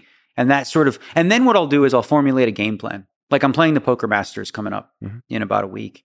And I'll look to see the tendencies of what my opponents are doing. And then I'll come up with like some some things that I'm going to do, some tricks of the trade, if you will. Not game theory optimal stuff, Mhm. stuff that I think, oh, they're making a mistake here that I can exploit. And then I look to do that in different ways and always look to, you know, throw curveballs. How hard is that that process? Uh, do you enjoy it, or is it like really hard work to analyze the players to try to understand what are the different holes, what are the different mistakes, what are the strengths to avoid, that kind of stuff? I think the only thing that makes it harder is when you're young, right? And you're in your 20s and you're trying to make your nest egg. You're like you're trying to make your retirement money. You're hungry, Mhm. right? You're like Clubber Lang and you know Yeah. the gym. You're hungry. Whereas, you know, Rocky's in there taking pictures and smiling and doing commercials and stuff like that. So I am 47. I'm financially okay. I don't need to win. I don't need to compete at the highest levels. So I think it was a boxer. I don't remember which one. When asked this, he was asked the question, um, you know, how do you get up in the morning, you know, still and and do those morning runs? And he says, you know what? I'll be honest with you. It's a lot more difficult doing the 4 a.m. run in silk pajamas. Right? It just is, right? But I've always been self motivated and I've always found a way. So it's harder in the sense of like, it's not a need. I can still get by without it. But so in that regard, it does feel like a little bit of work. We're like, oh my God, that's a lot of footage I got to get through. And I don't know that I have the time or I don't know that I want to spend 10 hours of my day doing Mhm. that when I could be doing other things. I mean, what do you still love about poker? When you said when you enter, like the times you catch yourself just uh, being able to sort of take in the awe of it. What what aspects do you love? I think that like for me, I've always been really competitive, but I was never going to be a professional athlete Yeah. or a professional snooker player. I wasn't good enough at any of that stuff. I didn't have the body type, whatever. Um, but poker, it sort of levels the playing field, right? You're 6'5", 240, big deal. You know, we're not we're not, we're not fighting here. We're we're fighting a different type of war. So the competitive aspect, I also have always been fueled throughout my career by by doubters. So this is probably unhealthy, but every time people say like you're done, you're washed up, you can't Yeah. win anymore, it just makes me want to prove them wrong, yeah, right? So I have a little bit of that in me, which again, you reading the comments and all these kind of, like I've been told many times throughout my career for the last 15 that I'm done. I can't compete anymore. Yeah. And uh and I and I enjoy you know, proving them wrong. yeah. Uh, the game has changed so much. Uh, the, the the the greats of the past surely cannot be the greats of the present. Those that that that kind of commentary will continue for every sport, and certainly for poker, because poker really changed a lot over the past couple of decades. Can you can you speak to how much it has changed? Yeah, because I he's been at the top for so long. Yeah. So complacency is a big issue for for people who make it, if you will, right? So in my era of the poker boom, around the early 2000s, there was a group of players who were the big names, the stars of the game. Well, a lot of them had their egos out out of whack, Mhm. where they just felt like, okay, I'm the best. That's it. Like, no, there's young guys learning. There's new software. There's solvers. There's all these kind of things. And if you're not keeping up, then you'll get surpassed. And I remember myself at a very early age saying, I never want to be that guy. And it was one of my first events in the late 90s. I was the young buck playing with the Tom McEvoys and Brad Daugherty, the guys of the era, right? And I was doing things more aggressively and they were scoffing at, oh, these young kids with their aggressive three and all this stuff. And they were sort of mocking it, you know? And I thought, never be that guy. Always have the humility to int- be introspective and always have the respect for your opponents that while, while you think you've got it all figured out, they're learning new things and you can learn from them. So I've always been willing to sort of swallow my pride and get coached by younger players who I might even be better than, but they see blind spots that that I have that I might not. And they, you know, they help me improve my game. I've always been willing to sort of look every six months or a year and say, is what I'm doing working? And if not, how do I make how do I get better? But most people from my generation, they they go the other way. I don't know. They just have this idea that they figured it all out. Once you feel like you've mastered it, there's nothing left to learn. That's the moment where everyone else starts to surpass you. Uh, that's the moment where you lose the mastery because it's always evolving. How has the game changed? So the game has changed in terms of the way people learn it, right? When I started out, the only way to learn how to play poker was to sit your ass on the chair Mhm. and play. And In person. Yes, in person. Play. Maybe you jot down hands on a notepad. We didn't even have cell phones back then, right? So write I would write notes. I actually brought a notepad. Mhm. And then you know analyze it and sort of try to figure it out that way and think about you know, maybe talking to friends and different players. Like when I grew up, there was John Juanda, Allen Cunningham, and Phil Ivey. And we would sort of create like a little bit of a mastermind. Well, how would you play this hand? What would you do here? That was the cent- that was the extent of it, right? We never had the correct answers. We always had theories about what might be right. Not until about five, six years ago, where everything changed, where you know artificial intelligence created solvers that will specifically say, okay, this is the optimal play. This is the game theory optimal play. So now it introduced poker to a whole new group of like personality types. In my day, it was people that were dregs of society that didn't fit in. Yeah. Not college goers with a degree. These are people who were street hustlers playing pool. They found poker, you know, and they had these unique lives, right? Yeah. But now, because poker can be studied, much like you study, you know, university or college, you had, for example, the German contingent who was literally analyzing data and coming up with strategies based on this. And it's like, what? You know, and the old guy, ah, you know, got to play by feel or whatever. Yeah. And they're like, they're learning. So I guess the way that you describe it is like in the old days, it required skill and talent, a card sense, right? That was the only way to become good. And today, that's not the case. Good study habits, a good work ethic in that regard can make you like a really good player, even if you aren't all that talented or gifted. Part having a good work ethic is a talent, right? not necessarily card sense, but if you're able if you're able to put in the work and and study from these solvers, you essentially have the perfect study tool now that, that, you know that we didn't have in my day. So what do the solvers give you? The, do you start to memorize the optimal play for every single hand? You you try your best. So again, solvers are imperfect as well in terms of the way the humans uh, utilize them, right? Because you can give solvers a certain number of inputs in terms of what you want it to solve. But a solver can think on many, many levels. So, for example, the way that a typical player would do a solve is to say, okay, what does a solver think is the best play here? Bet one third pot, bet two thirds pot, or bet one and a half times pot. Okay. You give it three parameters. It comes out with an output and it tells you what it, what you should do with all the different hands you, you know you have. However, that's a simplified version of what a solver would really do because a solver might decide that seven times the pot is best, mm-hmm. 10% of the pot. But, it, but when you're putting in a, a solve, you can only put in, you know, specific parameters. So that's why, frankly, that's typically the number one third, two third, and one and a half times pot is what people often do. So they sort of have a, ga- a, a vague idea of what a solver wants. But again, imperfect in terms of the uh, impl- implementation of it, right? And memorizing all the variables, like that king jack offsuit with the king of diamonds is 13% mm hmm to, to, no one no human brain can do that. So what you do is you bucket it. Like you bucket it into say instead of 10,000 variables you have 10 buckets and you say okay with these hands we do roughly this and we do roughly this. And you try your best to you know stay within those lines. But again what i love about live poker partly is that nobody will ever be able to master game theory you know and mimic a solver but you also have to incorporate your position where you are and uh, obviously what cards you have, but also the size of your stack, how much money you have, and also whether you have the ability or desire to buy in, all those kinds of things. So you have to calculate all of that, right? So the you know, so the solver will do that, right? And essentially, you don't input your hand it tells you you'll look at you'll look at the grade and be like, all right, this is my hand, mm. and it tells you what it is. But it tells you what you, what you would do with any hand, mm. right? Yeah. It gives you the full output, and that actually gives you a better idea because you're ultimately, like you said, playing a range of hands, not not yeah. a hand. And the solvers do things that are really interesting. Uh, you've seen AlphaGo, I would imagine. Mm-hmm. Brilliant film, mm-hmm. right? I thought, and I thought what was interesting is there was, you know, accepted theory from all the top Go players that this is what you do, but the AI was doing things way different. And they're like, this has to be wrong. But really, it wasn't. So, for example, a solver may say this, right? You, let's say you bet on the end and you bet a lot. And a solver may say you should fold here with a pair of kings and a queen kicker, mm-hmm. which is, you know, a pair of kings, but call with a pair of fours and an ace kicker. So it's essentially telling you that you should fold this hand that is much better than this. So it, it begs the question why?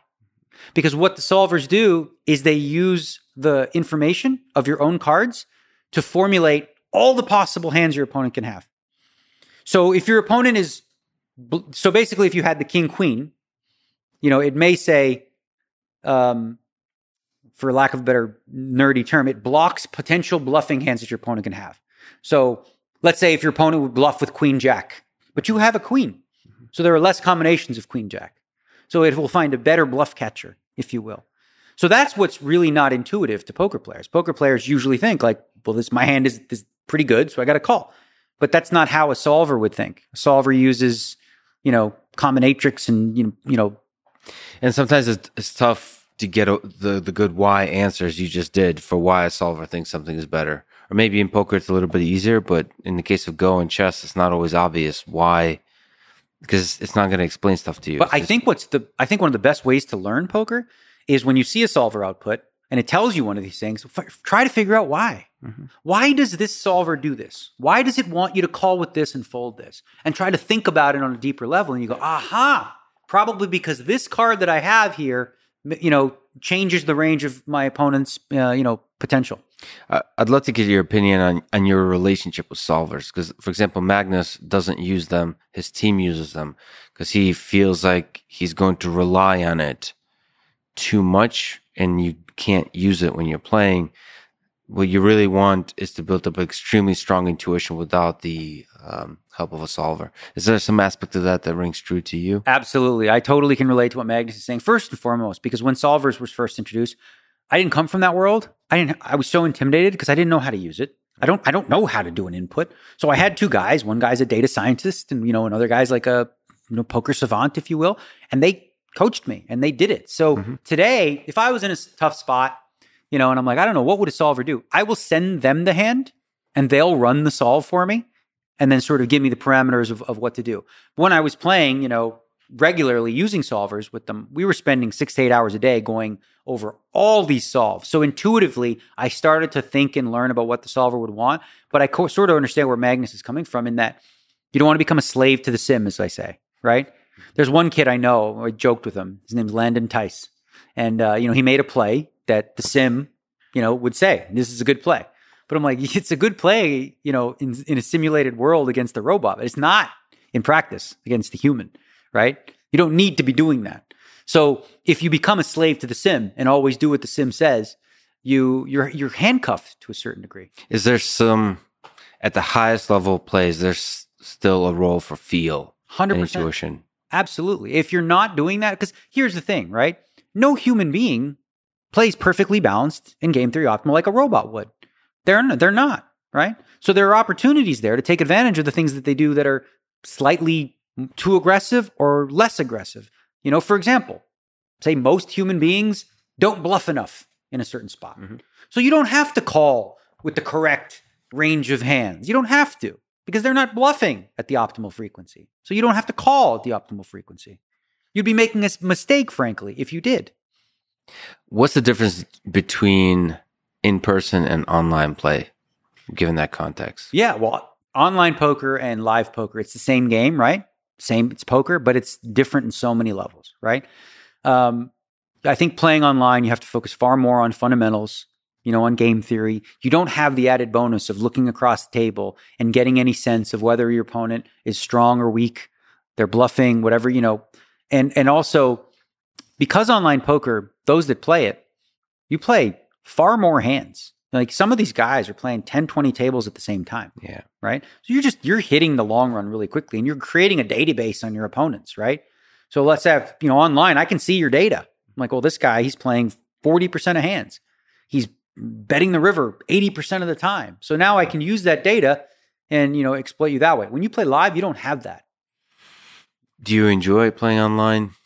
I enjoy so with online poker, I enjoy the convenience of it because you know you can be on your couch in your underwear, not leave your house. Do you also play multiple games at the same time, or do you try to play one game? I typically like to play one or two, but I can play up to four. I find that past four, uh, it's hard for me to keep up and keep track of what's actually happening.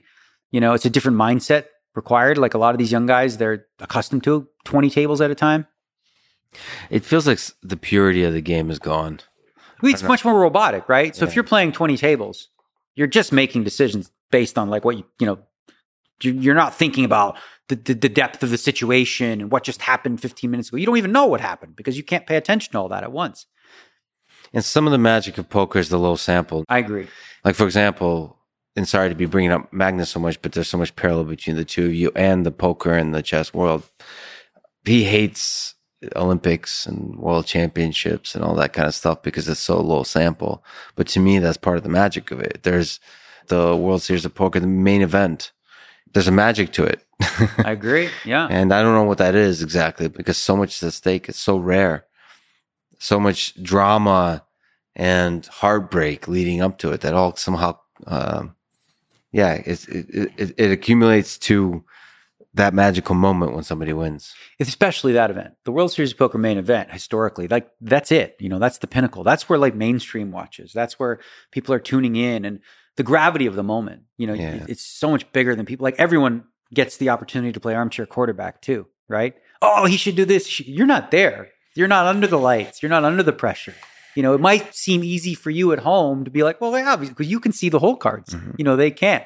Certainly, the idea of the small sample with tournaments, I like the idea that you don't have to worry about, oh, well, if I do this now, then in the future, you know, I won't be balanced. I have to be balanced here or anything like that. That's like really boring and lame, Mhm. right? Again, that is kind of the way the younger generation learns how to play the game, being balanced in every spot. Um, and then randomizing, you know, like, oh, I'm supposed to do this 50% of the time. Okay. So if my left card is red, I'll do it. And if it's black, I don't. So you're not even making, you're no longer making actual decisions for yourself. You're just randomizing. And that's way less fun for me than tailoring it to the situation. And the final table at the main event, there's none of that. You have to, I mean, it's, it's all or nothing.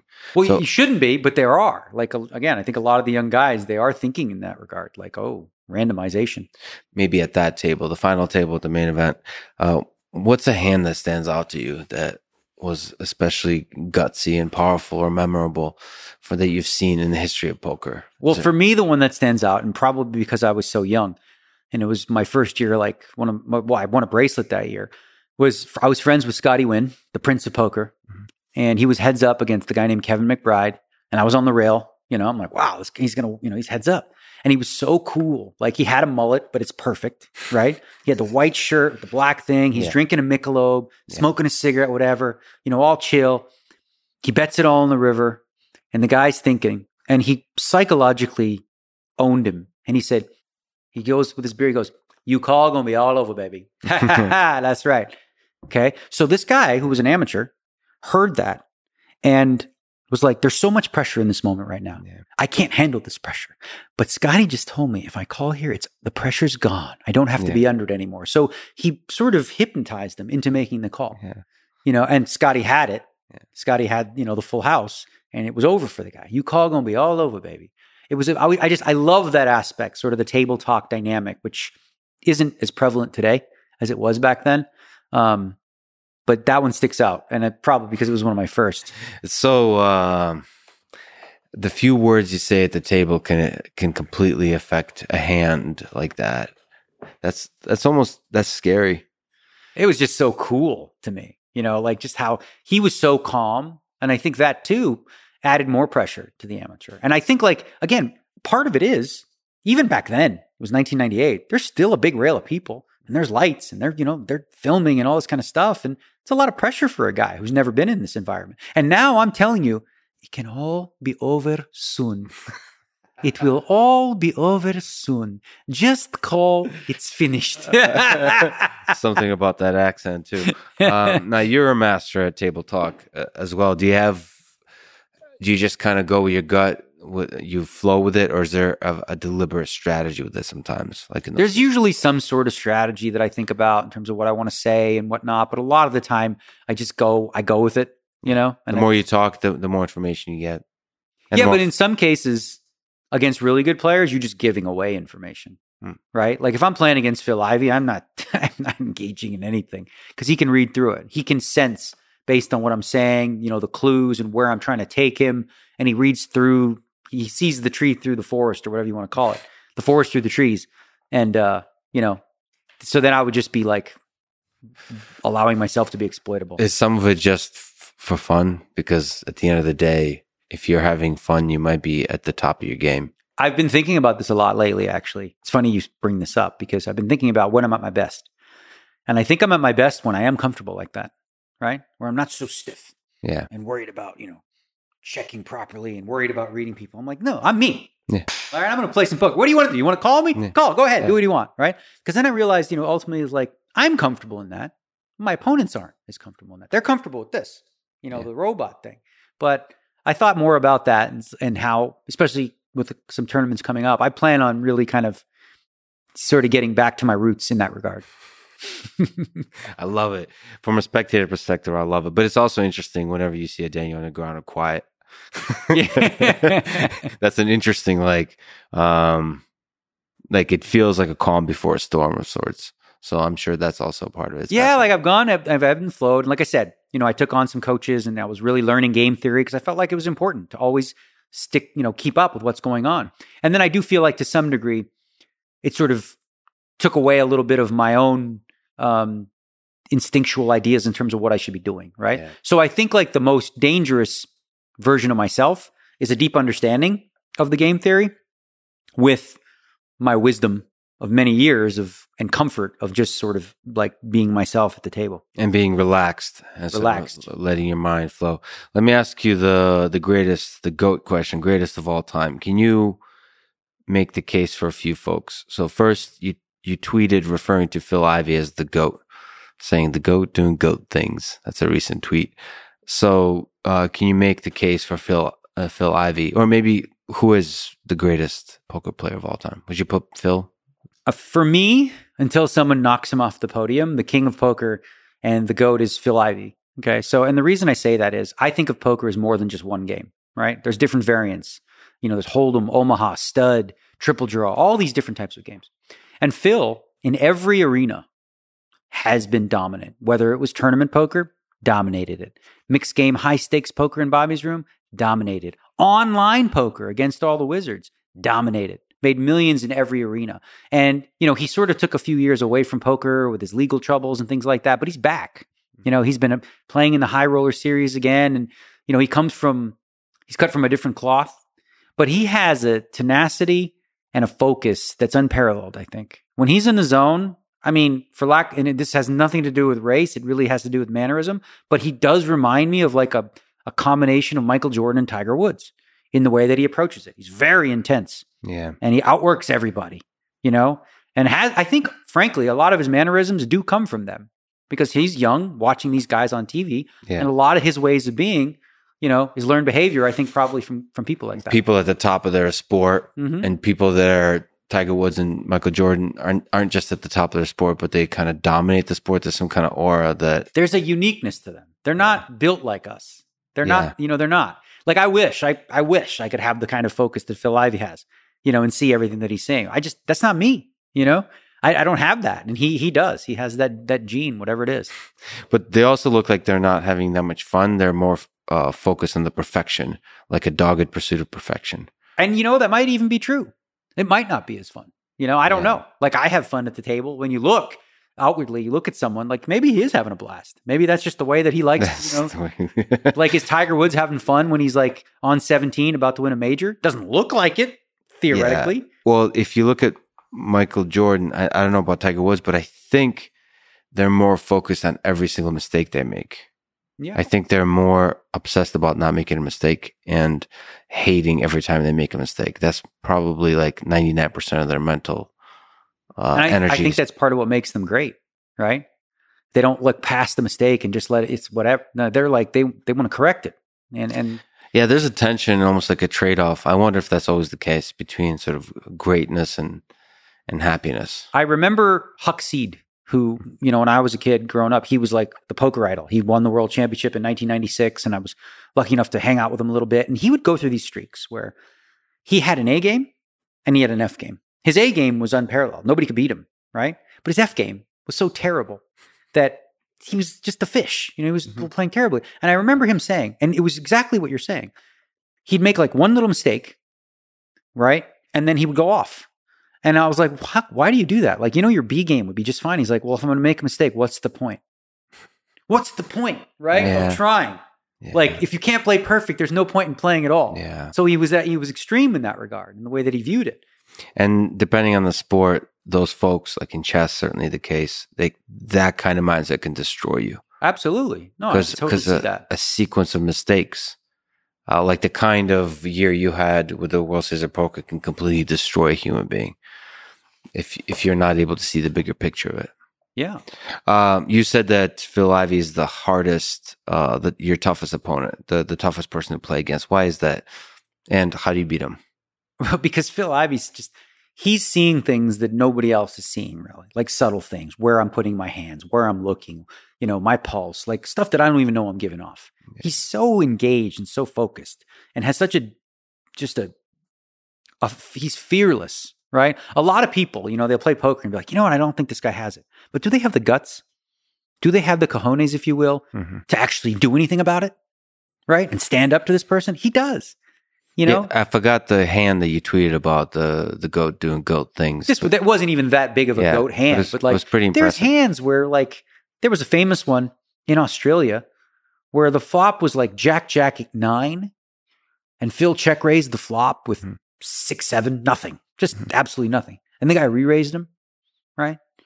And Phil just knew he went all in with nothing. If the guy calls, he's done, he's cooked. But he was so tuned in that this guy's not strong that he just you know he he did things like that and it's tough to play against a guy like that. So uh, he gets he, great reads and is able to execute on them. Has the guts to execute on it. He's got experience. He's got work ethic. He he he also I think one thing I'm underselling too is his strategic mind. Right, like I believe that you know like I said, the new age player, they learn how to play through a very systematic approach. Okay, let's look at the data. Make up a game right now. Three cards, we each get three cards. Jacks are wild, sixes are, you know, six of hearts is wild, mm-hmm. right? Just make up that mm-hmm. game. Phil will figure it out intuitively, very, very quickly, right? Without having the answers for him, right? Mm-hmm. So that's like the difference between the players of my generation. We had to figure this stuff out on our own. Mm-hmm. Today, whoa, I want to know the answer. I go ask the computer, and the computer tells me. So I really believe, like, if you created a game from scratch, that Phil Ivey would be my horse that I wanted playing it. So he's in some sense in tune with some deeper thing within. He has what we would, what we used to call card sense. Card sense. Can you try to make the case for some others like Doyle Brunson, Phil Hellmuth, uh, Daniel Negreanu, and maybe one of the modern guys like Justin Bonomo or somebody sure. like that? Oh, so let's start with Doyle. Okay. Yeah like what Doyle has going for him above all, above and beyond is twofold, really. Longevity. I mean, he's eight in his late 80s. And last time I played with him, I was, I'm like, how is he getting better? like, I really felt yeah. like he was playing better than he had, you know, in the previous years. Um, but also with Doyle, like, Doyle had to figure, you know, we talked about my generation having to figure it out on their own. I mean, he, they really had to figure it out on their own. Like, they didn't have any computer simulation to tell you if Ace King was a favorite over pocket sixes. They didn't. Mm-hmm. So we know what he did. He would take a deck of cards and they would deal out sim and they would, with a notepad, right? Okay, Ace King won, and then they would do like a hundred of them, and be like, all right, Ace King won like fifty three, so it must be a favorite. And he did it manually, you know, and he did it in a time when it was very very difficult. And he's seen poker evolve and change throughout the years. Now, listen, is he going to be able to compete against the top players in the world today? Absolutely not, you know. But how many people? He's the I'll carry, he's the best 88 year old player in the world by a mile. okay, that's not even close. And Doyle again, he's another guy who plays all the games. He's played high stakes cash, tournaments, you name it. He's iconic. You know, he's the Godfather. So, but there's also an element to that. So the I- iconic element, like you're a personality in poker. I mean, not to romanticize this thing too much, but poker is also a game of personalities. I mean, it's yeah. part of the greatness is like the uniqueness of the human being. Yeah, I think also, yeah. I mean, if you like looking at it from that perspective in terms of like GOAT, like GOAT in terms of what you represent, like yeah. the cowboy, the yeah. godfather, you know, he's been around, you know, he played in the 60s and stuff like that. It's just something like incredibly cool. Like I, I often think about if I could go back in time and like visit, you know, an era, mm-hmm. I'd love to go like to Vegas in the 70s and just like I'm pro- I, already like I can think of what it would smell like. Probably not ideal. Cigarettes and you know the leather jackets and just the vibe of what it must have been like with the mobsters and things like that. And, you know, he's lived through all that. Mm-hmm. All the cool movies we've seen. Like Doyle talks about some of those films. And he's like, yeah, that guy off. He said he was going to stab me in my stomach. You know, he he knows these people. It was he's like a a source of history. Really. Yeah, when poker was uh, a a game for the mob and the de- the degenerates and all that kind of stuff before it transitioned into professional sport. Yeah. uh, professional game. Yeah, so he was there through the whole. He he's been there through the whole transition. He's seen it all. Yeah. Yeah, and then to the online world. So, uh, what about? Um, I can't even say without smiling. Phil Hellmuth. Okay, so Phil, here's the thing with Phil. He takes it very personal when I say this, and he doesn't hear the compliment. Uh-huh. He only hears the negativity Yes. because Phil wants to be considered the greatest of all time. Hashtag positive. He wants to be the greatest of all time. Yes. But I'm like, Phil, here's the facts. You have the best, absolute greatest resume at the World Series of Poker of anyone in the world. Is that not enough? Right? That's what you have. You have that, right? Now, do I think you're the best no limit hold'em player in the world today? No. Do I think that, you know, you can play high stakes mixed games with the best players in the world today and win? No. Right? So he wouldn't get as much flack on this topic if he wasn't so boastful and like, you know, demanding. Like you never hear Phil Ivey say, I'm the best in the world. Like his peers do. Right? But Phil wants to make the claim. And I simply say, I beg to differ. Right? I beg to differ. Like I don't think you are the you know, the, the, the best player in the world. That's- If we can linger on the compliment so he can hear it, uh, what makes him so good? Because um, it seems like a lot of times his play is not optimal. Yeah, he definitely has his own brand of and style of play, right? He does not adhere to. He's, he's never used a solver in his life. He doesn't know. He's not in that world, right? He Phil does. Phil has a lot of faith and a lot of confidence in what he does, and that he, it will be successful. And I think there's something to be said about that, right? Mm-hmm. He doesn't ever lack in self in belief that he can win, and he finds a way to do it his way. And frankly, a lot of what he does is very effective against specific types of players who are intimidated by him, but whether it's his resume or his demeanor or his attitude sometimes, right? Like if you're an average player and then, you know, you you, you beat Phil in a hand, you're going to hear it. Mhm. This idiot from Northern Europe and beat me in this pot like and for some people they don't they don't like that. So he he can use that uh against them. But I also think too like he cares so much, right? And that leads to trying really really hard. Like he sees these moments and he doesn't phone them in. Like whatever brand of poker he plays, he tries his best at all times to to succeed and to win. And there's something to be, s- even though like he's fundamentally flawed in a lot of things that he does compared to some of the bigger players, his effort and will and like his determination to stick around is, you know, is is up there. And he is somebody who seems to really hate losing. Yes. Yeah, he you know, he he As- he's got a this he feels like he deserves to win, Yeah. right? In all Yeah. cases. And if he loses it's you know, it's not just As he joked around that you and him might do an anger management uh, yeah, I uh, that one video. uh, is course. Um, now this is tough because you're a humble guy, uh, but it, it, objectively speaking, can you say what your strengths are? You're often listed as one of, if not the greatest player of all time. So what what what are the things that make you stand out? So for me, when I grew up, I admired the big cash game players because that's what I was. I love tournaments, but I wanted to be well rounded. Like mm-hmm. in my day, you couldn't make the Poker Hall of Fame if you just played one game. You had to jump into the high stakes games in Bobby's room, as they say, right? And I was able to do that when I was in my early, in my mid twenties. I was playing 4,000, 8,000 limits. You know, you could win or lose a million dollars in a day. So I grinded it out. Like a lot of people think, oh, you know, he's lucky, he's had sponsorship, otherwise he'd be broke. It's like I built multi million dollar bankrolls before any of that stuff existed. And I did it the good old fashioned way by sitting my butt on the table. I think probably one of my biggest strengths is self awareness. And um, in that regard, a level of humility that always allows me to say, okay, well, you know what? In this case with these players, they're better than me. So what am I going to learn from them? Right. Rather than have this need to say, I'm the best because of history. And uh, I'm always looking to guys and go, wow, he does this really well, whether it's the Addamos or the Iveys or whoever it may be. Um, so my willingness to adapt, I think, and stay relevant by learning what the young guys are learning is something I've always done.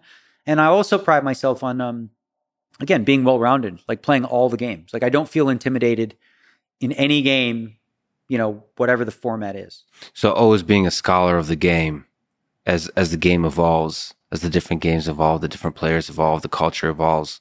Always adjusting by being a scholar, having the humility hel- to be a a scholar. healthy respect for a healthy respect for the younger generation, how they learn, what they learn, and what they can teach me, rather than poo poo it and say, "Oh, these kids today," because that's a lot. A lot of people like the Mike Matusows and the Phil Hellmuths, my generation, they just poo poo it because Yeah. they don't understand it. On a level of one to ten, their level of understanding of this is like a, a one, maybe, If I'm being generous by Mm-hmm. calling it a one, they really don't understand it, so they poo poo it. Right? It's easy to do that. Like, oh, that's not how I do it, so that's wrong or that's stupid or whatever. I don't take that approach. I go, well, let me learn. Let me see what what what what there is to this. But that said, the crankiness that Matusow and Phil Hellmuth have is, is great to watch, especially when they're on a table with you. It, um, oh, I love it. Yeah, it's a blast. It's a blast. uh, you're masterful at being able to get under their skin. So, uh, what about somebody from the new school, like Justin Bonomo, who's who's leading in terms of cash wins? Is there somebody like that that stands out to you as a potential uh, goat status person? Yeah, so there's two different ones, but one is very so they're both just no limit, right?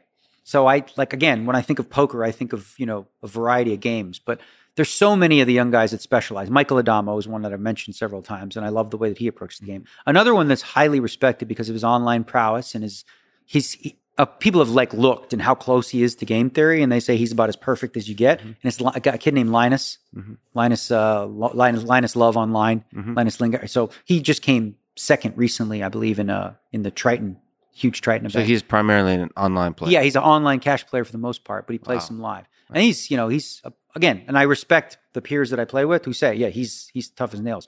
There's another kid too, um, Russian kid named Tim- Timofey Kuznetsov, and he plays all the games, and he's well respected, um, you know, in that regard. And same with a guy like uh, Jungle Man Dan Cates, who's a unique personality. I mean, this guy showed up, won the, the Poker Players Championship back to back years in a Randy Macho Man Savage co- costume. And he was doing Macho Man the entire time. Oh, yeah, I'm going to Yeah. take all the chips like I did last year, Yeah. bust them all. And he was in character Yeah. for the entirety of the tournament. This is great. Like, just unique. But uh, yeah, respect for a lot of those guys. Um, Is it going to take time to figure out who, um, you know, stands the test of time? That's the thing, right? So a lot of these kids, like there was a guy who beat me uh, heads up in the uh, million dollar one drop. I got 8.7. He won $15 million. A kid named Dan Coleman. Mm-hmm. He was seen as like, you know, the next big thing in poker, right? He made his money. It Just wasn't for him.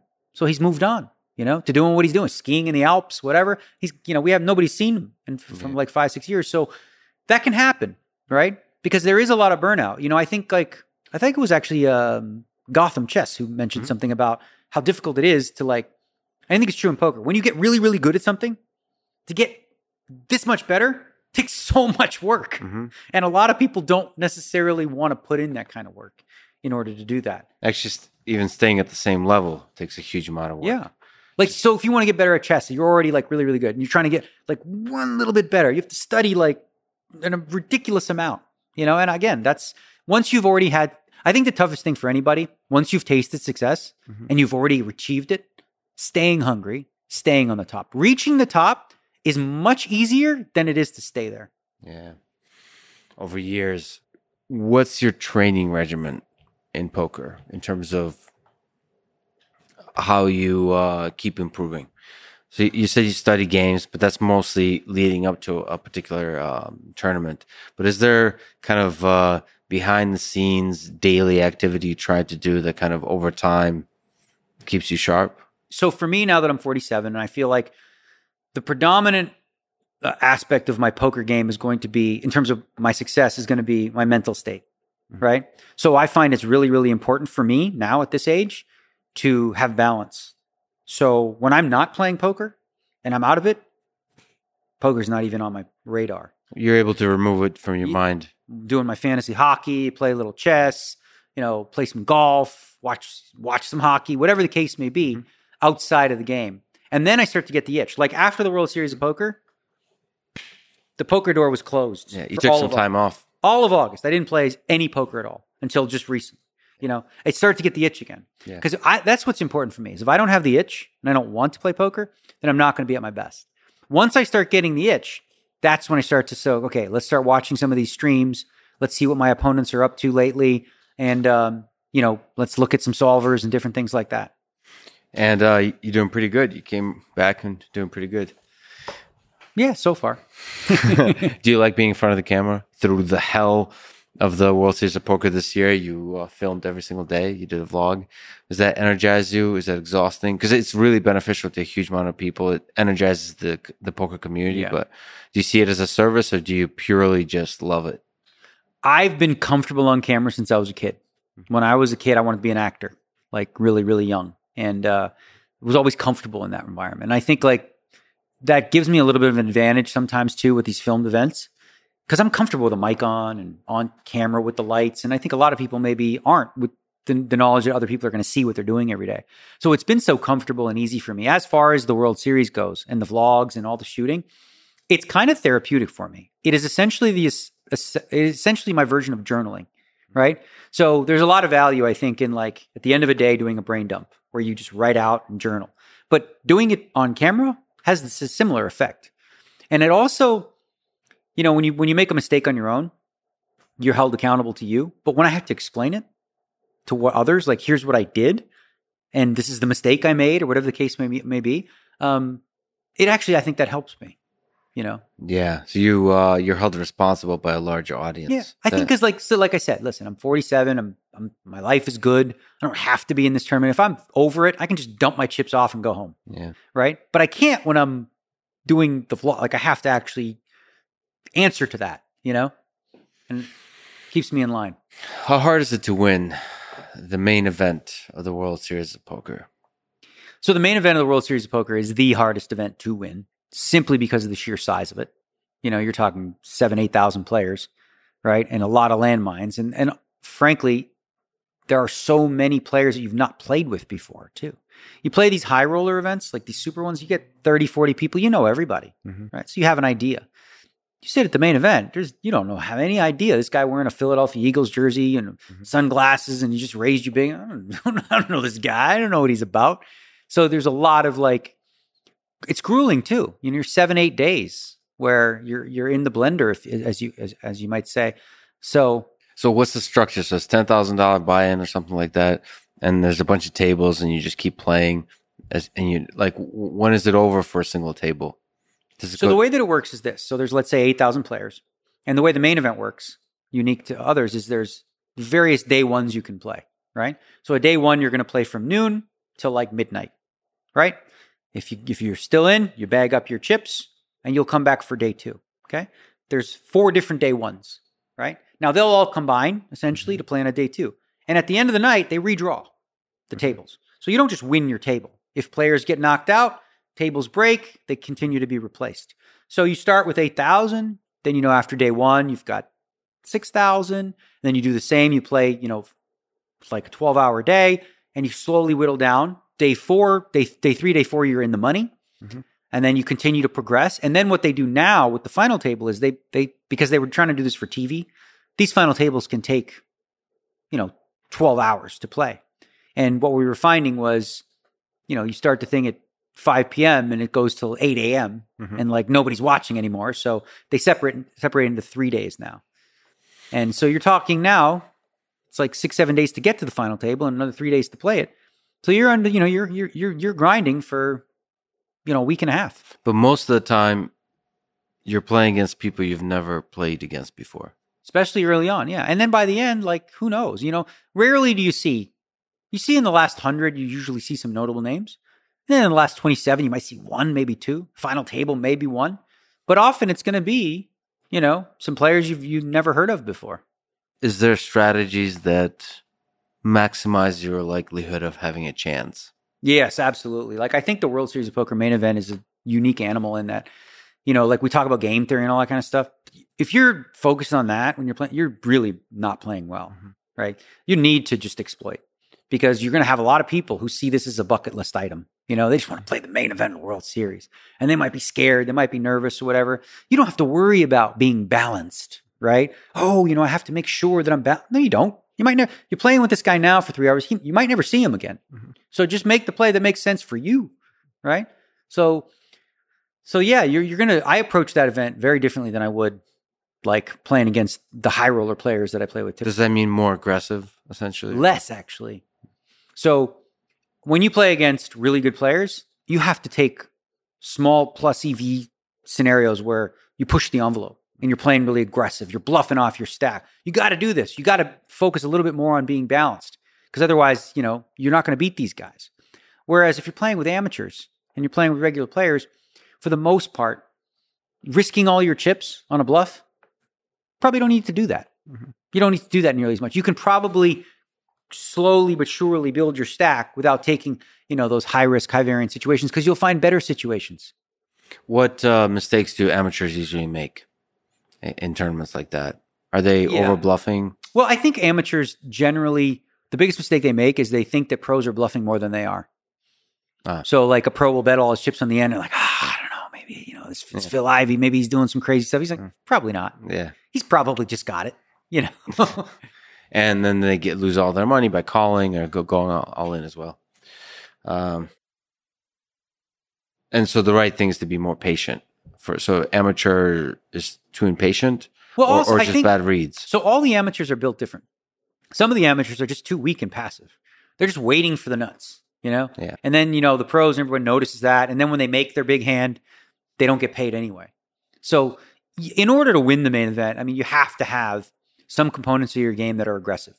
It's very unlikely to expect to just get the cards the whole way and just always have the best hand. You're going to have to find ways to win pots that, you know, where you don't have the best hand. How do you win the f- final table? The final table is unique now especially because you're talking about the way that poker works in tournaments is that if there's seven people left and you have just a, you know, you're very short on chips. But if one other player goes out, you just make like $300,000 mm-hmm. for folding, like just for sitting out, right? The term for that that, you know, kids use is ICM, independent, you know, chip model, right? Where it talks about the value of each chip. Where what happens, what we see now is let's say one guy has a big chip lead and there's another guy who's second in chips, and there's a couple that are short. These guys in the middle, they just play super tight and they wait for the little guys to go mm-hmm. while the big stack is just pounding them because he can afford to, right? he knows that people are handcuffed. So let's say I had 10 million in chips and you have 9 million in chips. Mm-hmm. And these guys have little chips. If I go all in on you, are you going to call me and risk like, you know, guaranteed pay jumps of like moving up a few spots? Mm-hmm. So really the question comes down to like, are you the type of guy who just wants to inch up or are you going to go for it and you're going to go for the win? I think ultimately there's some value in being the guy who says, you know, I don't care if I come seventh. I'm not worried about going from seventh to fifth. I'm here to win. And so you're saying like the, the, the guys that win will often be the ones that call there. So like they're not just bullying the small stacks. They're well, they're the ones. No, they're the ones that are willing to willing to risk it, right? So there are some people who, you know, if there's five left, you know, and they're third in chips, and there's two guys very short, and you, you know, they'll have ace king, and someone moves, they'll just fold. They fold the hand because they want to wait for those two other players to get broke, and that way they, you know, they make actual money. So you, I guess the thought process between winning first place and winning the most amount of money are different. Mm-hmm. They're conflicting, right? Because in order to like win the, if you're just, if your focus is only on winning the tournament, you will make mistakes financially where you had guaranteed income for just folding, right? right? Let's say a guy has one chip left, you know, one chip, and me and you have good chips, and I go all in with you and I lose. Now that guy, you know, got the guaranteed, you know, he got the pay jump that I wouldn't have got. So there's some extremely stupid mistakes you can make from a financial perspective, but it's often at odds with, you know, giving yourself the best chance to actually come first. And in a tournament, especially the main event, especially the final table, it's all about coming in first. Well, I know because most of the people who make it, so like, you know, when you play these high rollers, these guys are accustomed to playing for 100,000, they're, they're accustomed to this kind of money. So they're going to play, right? For the most, but you're talking about guys who bought into a $10,000 tournament, maybe never had 100K cash in their life. Uh, and now they're sitting there and it's like 1 million for fifth and 2 million for fourth.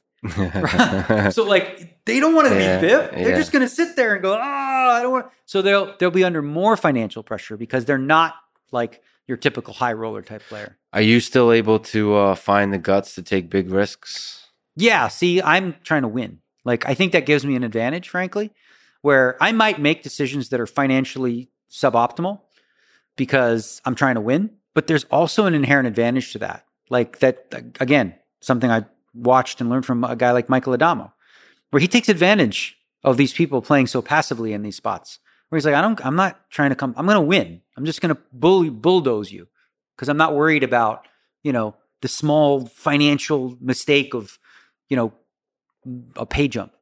What advice could you give to, to uh, beginning poker players? Actually, at, at, at every level, how to get better, how to improve, how to improve their game. obviously, as you said, it's easiest to get better in the beginning. But what advice would you give how to get better? So one of the ways, I mean, I think way back to the how I started, right? And there's so many resources and tools available right now to analyze hands, but when you play, right?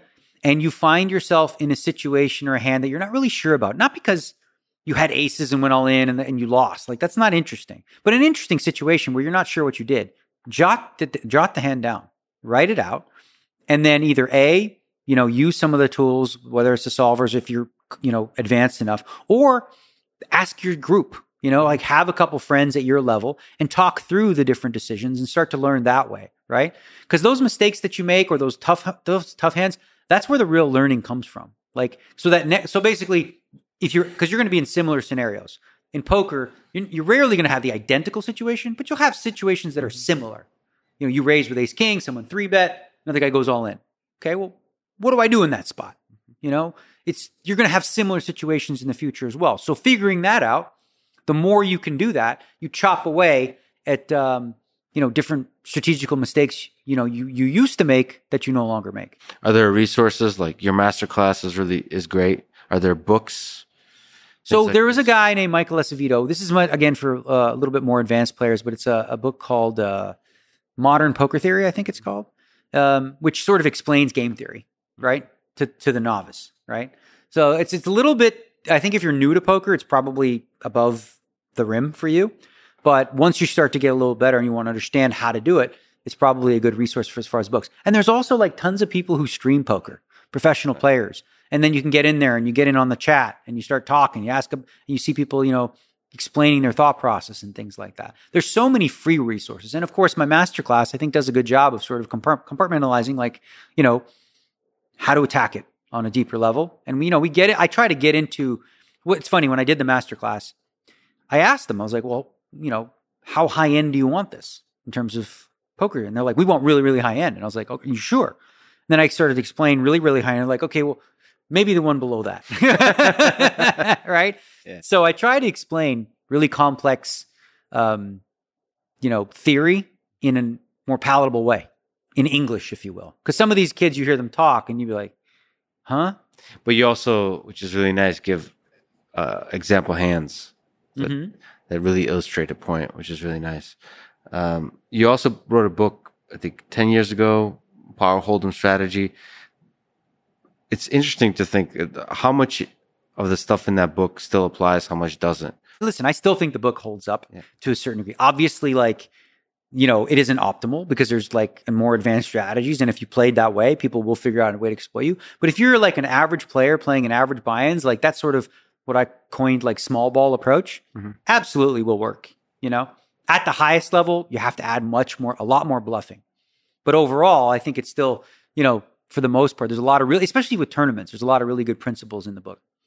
What's the difference in the dynamics, if you could just comment on, between uh, heads up poker and when multiple people are in one hand? What, what are interesting aspects to everything we've been talking about from uh, game theory to exploitative strategies, all that kind of stuff? So the biggest difference when you play, let's say, nine handed, you know, against eight other players and, you know, heads up is, first of all, just the, the type of hands and the number of hands you're going to have to play. So the way that it works is if there's nine people, two out of the nine hands you have to put in money, and the other seven you could just fold for nothing. Okay. When your head's up, you're forced to put money in every single hand. Okay. And there's only one other hand in, in front of you, which means the ranges of hands that you play is way wider. Right. So if you're nine handed, right, and you're in first position, you're like, all right, what do I need to play? Mm, like a good pair, you know, two high cards suited, a big ace, you know, stuff like that. That's it, right? That's what you're going to play, right? And you're going to fold all the rest. When your head's up, you look at a king and a two, and you're like, well, I got to play this. Mm-hmm. You, you know, you're gonna you're gonna you're forced to play a lot more hands in a lot more complex situations when you're playing um, heads up because you're going to be playing much far weaker hands. Queen five, Jack three, all these types of hands, and you're going to see flops where you're you're not going to have the luxury of being like I'm in there with a premium hand, queens, kings, aces those are easier to play, right? Very, very strong holdings. Heads up, you're forced to dance and fight a lot more. You know, you can't sit in the weeds and wait. What do you enjoy more?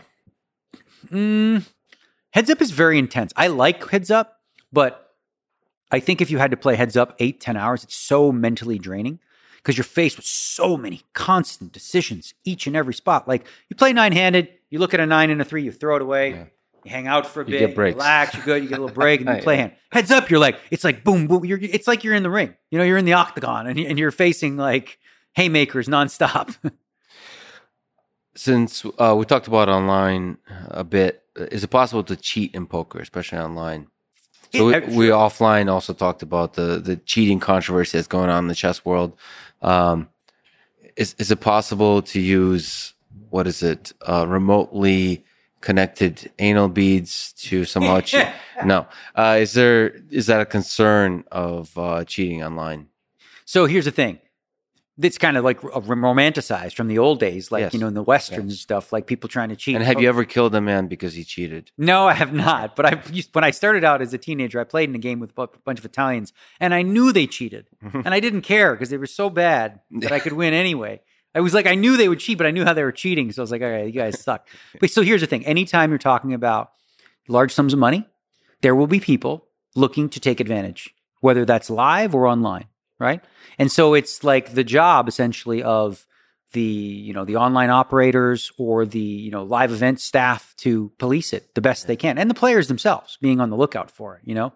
Like a guy like Doyle Brunson's a great resource because he's seen it all and he's seen all the tricks you know? And so live you know he probably could spot a few things. But online there's there's various ways people can try to cheat but there's also really good security measures in place to catch them you know? And we've caught in like about two years ago there was a huge undertaking of like 500 accounts that were banned for doing different things. And you know there's and again you can't go in they can't go into detail in terms of how they're doing it because otherwise you know then you're sort of giving the cheats the playbook in terms of how to take advantage. But it's always going to be a concern for poker wherever you play right? Um but I, it's not something i'm worried about personally. So at the highest in person, and by the way, online there's really interesting algorithms that do some of the work in an automated way to detect to to flag things that are weird. But in person, it's just not something at the highest level that you're super concerned about. So it's not. uh It didn't quite infiltrate the poker world to a degree where it's a huge concern.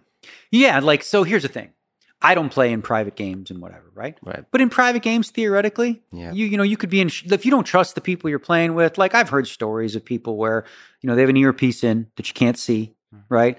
And they have uh you know like RFID on the cards or something like that, and they have a phone reading it. So they have somebody in a truck telling them you're going to win this hand, you're going to lose this hand. Like that happened in a private game, you know. And the guy, what's often funny about some of these people who cheat is they're so greedy and blatantly obvious Yeah. that they get caught. Where if they use this tool in, a more subtle way, they could probably continue to get away with it. But again, that's not something I worry about in a casino environment, um, you know, in these tournaments and things like that. But if I was playing in private games, like if I came down to Texas and some guy, I got cheated in a game by a guy named Blackie Blackburn and Tex. That's a red flag right there. I was there. at the Chimo Hotel. I was a teenager, and they saw me playing. You know, I was making good money as a teenager. I had like a thirteen thousand dollar bankroll. You know, and I went and played in this game with them in a private hotel room, and found out later that the guy was a card mechanic. You know, he was dealing, and he could you know deal you the hands, and he knew what you had, Ah, and stuff like that. So yeah, I remember. You know, I lost a big number in that game, and it was a good learning lesson in terms of you know being wary of who you trust.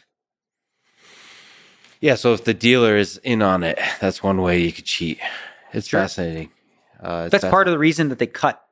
So like you'll see like uh there's a burn card. Mhm. Because what would happen in you know maybe in the old days is like if you're sitting in the one seat I could lift the card and you could see it. The next card coming, right? So what they do is they have a, card on top of it that you burn that isn't the card and then the next card is the one that comes face up. I just learned about the edge sorting uh, Mhm. thing that uh, Phil Ivey and maybe others were involved with. I just reading it at first was super interesting to me that you can exploit the imperfections in the printing of cards. Yeah. That was almost cool to me. That that was That that's almost not cheating because it's like That needs to be a movie. that needs It's to be a movie. Yes. Yeah, what happened with. Phil Ivey in that whole case is it's it's it's a catastrophe, really. Yeah. It is such a horrible precedent. Because here's what he did: Phil Ivey shows up at the casino, says, "I want to play this game." They say, "Okay." All right, I want to play with those decks. They say, "Okay." He's, he, they agree to everything that he mm-hmm. says. He never touches the cards. He doesn't do anything outside of the fact that you cards that you supplied Mhm. have imperfections on them and he can see them. Yeah. Okay. So that increases his chances of winning. He could still lose theoretically, Mhm. right? Probably not, but he's, he can lose in theory. It just gives him a little bit of an edge. And it's all stuff based on what you provided. Yeah. So, the idea that you offered a game, I accepted, I beat you, and now you want to free roll me? That's disgusting. So, for people who don't know, maybe you can elaborate. And it's just fascinating to me. But you're exploiting the imperfections in the card patterns on the back, and then they look different if you rotate it. And the the fascinating thing too, when you shuffle, usually you don't rotate the cards, so that you can see the im sort of detect which cards are the strong cards by marking them by through rotating them. And the way you know they're rotated is because of the pattern imperfections. Yeah. Anyway, so some of the cards, like you said, like you know, they have those like the that that pattern on it, Yeah. and some of them, this was faulty cards on there, were not cut properly. Yeah. So like the eights and nines had the card cut differently, and those are important cards in this game. You know, the eights and nines or whatever. So you could essentially, from looking at the back of the card, discern, you know, what it's going to be. You do nothing in terms of like cheating yourself. You're not rigging the game. All you're doing is taking advantage of the fact that you're playing. You know, you've offered me cards that Yeah. are faulty. Can I just say that of course it would be Phil Ivey, who's who's the goat at the at the normal game who would be f- figure out this particular thing. I mean, that's what if you're into soccer, this Diego Maradona has that famous hand of God in the World Cup where he scores a goal with his hand. And uh, so, of course, the, the referee didn't see it; they thought it was a header. So, I mean, p- part of the, part of the magic of the genius of the people at the top of the game is they're able to exploit all the flaws that are there. It's, that's a beautiful Well, thing. see, Phil, like Phil had, you know, in his heyday, he had ex- he exploited weaknesses in casinos, you know, systems all over the country. Like in one night, I don't know if you know the story. Hmm. In one night, he would take a plane, a private plane, and fly to thirty different casinos all over the country. Because he would have these deals where they're like, all right, we got this big rich sucker who's going to come here and play craps and he's going to lose all our money. So he'd have this deal with one of the casinos where they'd be like, all right, you get 20% back up to half a million right? So if you lose half a million, we'll give you back 100K. Okay. So he'd go to one casino in Tunica. He'd play half a million, he'd win, win or lose. You know, he would leave. They think they're going to get him to stay. They get him a big room, whatever. So let's say he goes to Tunica, he loses half a million. Okay. Now he goes, he flies to Atlantic City, he wins half a million. Okay. He lost half a million and won, one half a million, but he got 100,000 back. So he's actually plus 100,000. Mm-hmm. Do that at 10 casinos a night, you're making a million dollars in free equity. And they would give him promotional chips and all these kind of things and free flights and stuff like that. So he took advantage of the image, Yeah. you know, that they're trying to exploit. So this is why I don't have any empathy for these casinos because they're giving you free drinks. They're giving you, why do you think they're doing that? Out of the kindness of their heart? They're trying to exploit you. So guess what? You lost at your own game. Pay the piper. And I think it was crazy because the judges in his case said he did not cheat, yeah, well, we, it's probably not right. Hold on. Yeah. You just said he didn't cheat. You know, that that should be the end of the case. And then the casinos do the funny thing. uh, I mentioned to you, I was just at the UFC, and uh, Dana White is a huge gambler. He's a blackjack gambler, and uh, there's that famous situation where he got kicked out of a casino, and the casinos do that kind of thing when you win too much. So he he won some ridiculous amount of money. He bets like, I, I mean, he plays like millions of dollars on hands of blackjack. It's insane, and so he won really big, and he got kicked out. Was he was he counting? No, no, he wasn't counting. So counting in blackjack here in Las Vegas is like the only game where they actually can ask you not to play. So like basically if you're counting cards, Yeah. right? You could potentially have an edge in blackjack and there are some professionals who do that. But they get caught pretty quickly. And then they say you can play craps, you can play whatever you want, but you can't play blackjack here anymore. No, I think I don't. I don't think Dana White is counting. I think he was, was winning a lot. I guess they can uh, claim that they believe you're counting because how do you really know if you're counting? Well, you they easily they they figure it out. So basically, they have an eye in the sky and they can see. So if you're varying your bet size, right? So there's certain spots where, based on the cards that are out, let's say for example, the a lot of the twos, threes, and fours and fives have been coming out. Mhm. So the rich is the deck is rich in face cards. That's very good for the player, right? So imagine you were betting 500 bucks, and then all of a sudden you up your bet to 2,000 or 5,000 when the deck is rich. They know when the deck is rich in high cards because they keep a counter themselves. So if they notice a player increasing their bet sizes when the deck is good for them, it's a telltale sign. Hmm, interesting. I don't think Dana White would be counting. It's so casinos don't kick you out if you don't often kick you out. Do they ever kick you out if you make too much money? Because you're playing millions of dollars, they, they unless they they would never kick you out for making too much money unless they suspect cheating. Because why would they? They have an advantage. They want the money back. It's not like you go in there win ten million. You're like, oh no, that's enough for us. Like, what about if he was talking shit the whole time? I wonder. I don't think that would matter. You know, because in the long run, they'll get the money back. Exactly. Yeah. Uh, you tweeted if you watch Jer- uh, Jersey Shore Family Vacation, we would probably get along really well. What is it about? Because uh, I lived in Jersey for a while. What is it about uh, uh, uh, Jersey Shore characters that you love? I just love that they're sort of. I love the debauchery. I think Pauly D's a fun guy, you know, and just like it's just something like it's just it's it's what do, what do you call it? It's trash TV. It's a guilty pleasure. Yeah. But you just watching Snooki get drunk and falling all over herself or whatever. So but that, I, is that part? Do, do, you love that part of Vegas as well?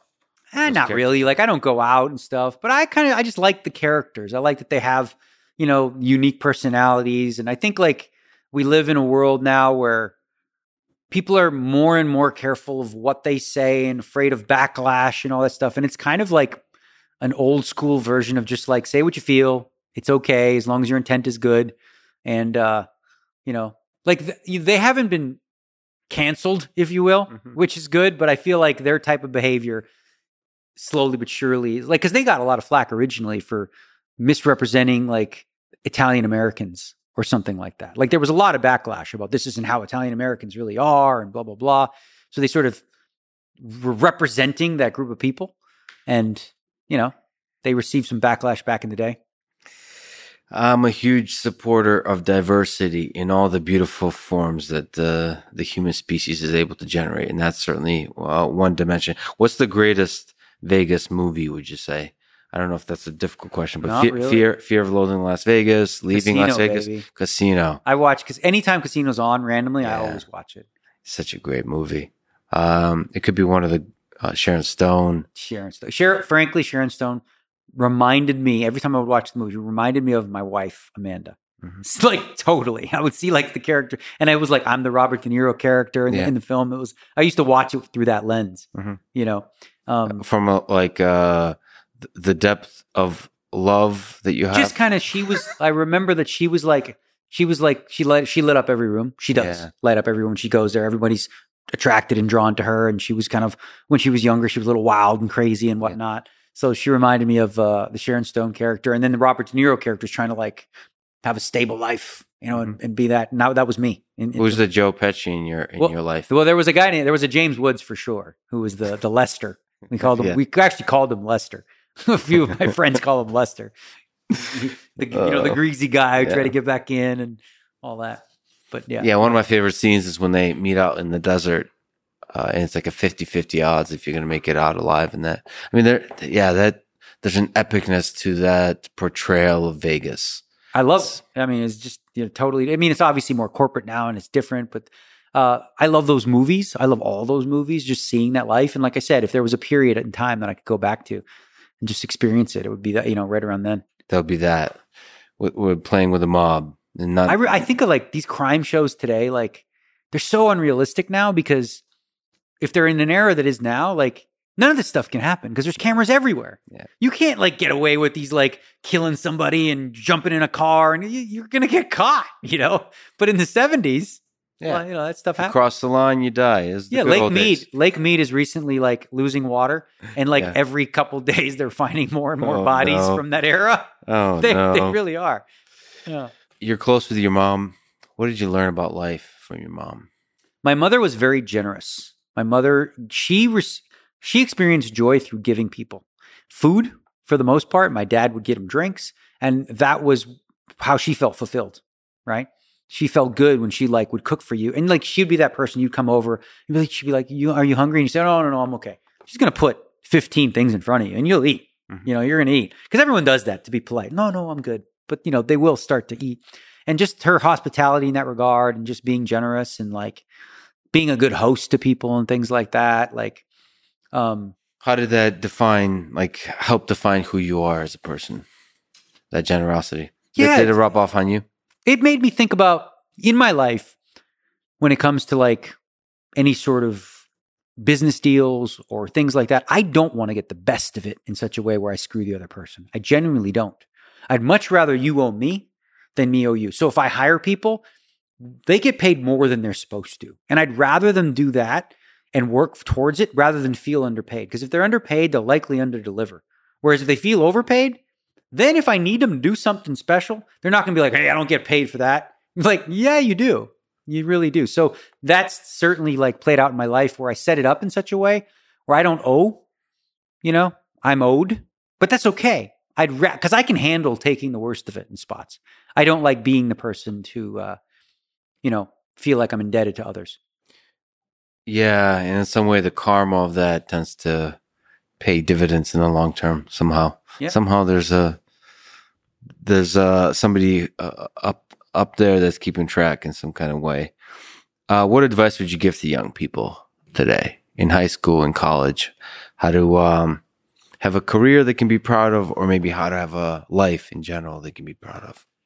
I would say like your 20s is a good opportunity to set yourself up for the rest of your life, right? So while the 20s are a period where you want to have fun and you want to experience youth, it's also a good opportunity to start thinking about what do you want to what do you want to like what do you want your life to look like in your 30s and your 40s mm-hmm. right so i feel like it's the best time to really put yourself out there and take risks and try to hit it you know whatever you know like to work really really hard to set yourself up because and i said this at a event i was speaking at when you're like with poker when your bankroll is very very small it's replenishable mm-hmm. right you don't need to protect it as much as you do once you've got something, mm-hmm. right? Once you have a brand or you have money or you have something like that, that's that's when you want to start protecting it. But in your 20s is an opportunity to just really sort of get a get, you know, to work really really hard to set yourself up, you know, for the future. I am concerned a little bit like every time I talk to kids today, I'm like, what do you want to be?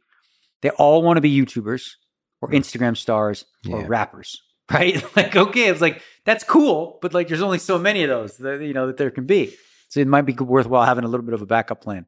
I think it's easier to be successful on Instagram and social media if you do something else.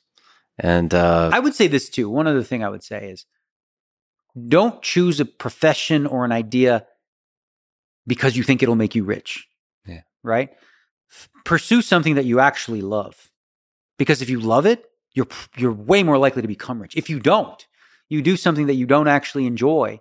Now you're spending a lot of your life unhappy doing something you don't want, and you're far, and if you're not passionate about it, you're mm-hmm. probably not. You, the chances of you being successful are, are, are much lower. And also becoming rich. And I've talked to a lot of rich people, hang out with a lot of rich people, is not going to be as fulfilling as you imagine. If you arrive there by not doing the thing that you love doing, that's true. Ultimately, the thing that you love doing is like that's what makes life worth. It. There's another quote, and I can't remember who it was. Otherwise, I would quote them. But it says something to the effect of like, um, if we believe in the lie that more is always better, then we can never truly arrive, because wherever we are, more is better. Right? I've never understood, and I've been around rich people, like you know, you said, you know, the bill. I never got. I can't. I don't get it. Like, mm-hmm. if you have a billion dollars, why do you give a shit about money at all? Yeah. Like, and they're still like, oh, we made this deal, and I'm like you know, we picked up 300. Who cares? Like your life is set. Like there is that bell curve, right? Mm-hmm. Where obviously being in poverty, you know, there's obviously a high rate of unhappiness, but there's a certain amount of money where you reach, you know, where you reach a level of happiness. And then too much, you find that people that are searching for money to fulfill these holes, it, it starts to go back down again. Well, it the getting more money could become a, a game, like a sport that's fun to play as long as you directly or indirectly acknowledge that what you love is the game of it. Uh, sure. versus the actual attainment of it. and money. I think that's what it is, yeah. right? For me, I've never cared about money that much. I just never did. Otherwise, I would have a lot more of it. But it, it's always like it's always been strange to me how people that have that kind of money like are cheap in any way. Mm-hmm. You know, like they wouldn't donate five thousand to a, a, worthwhile charity because yeah. it's like, buddy, this like when it changes your life. Not, you know, even like like small things like taxes like, okay, you have $20 billion and you're worried about paying 33%, 30% to 31. I get it. I get the th- I get the the point of it all, but like it literally has no effect on your life whatsoever. Your life is unchanged, whether it's 31 or 33. Yeah, that's that's the negative of a lot of money is if it corrupts the way you see the world, you start to be protective and so on. I mean, part of the challenge of when you get a lot of money is people start to treat you differently, and so navigating that correctly is is, is very challenging. So don't change. Remain the same person you always were, because if you change, you start to, I mean, that's why power corrupts is you get a lot of power, you get a lot of fame, you get a lot of money. You start to distrust people.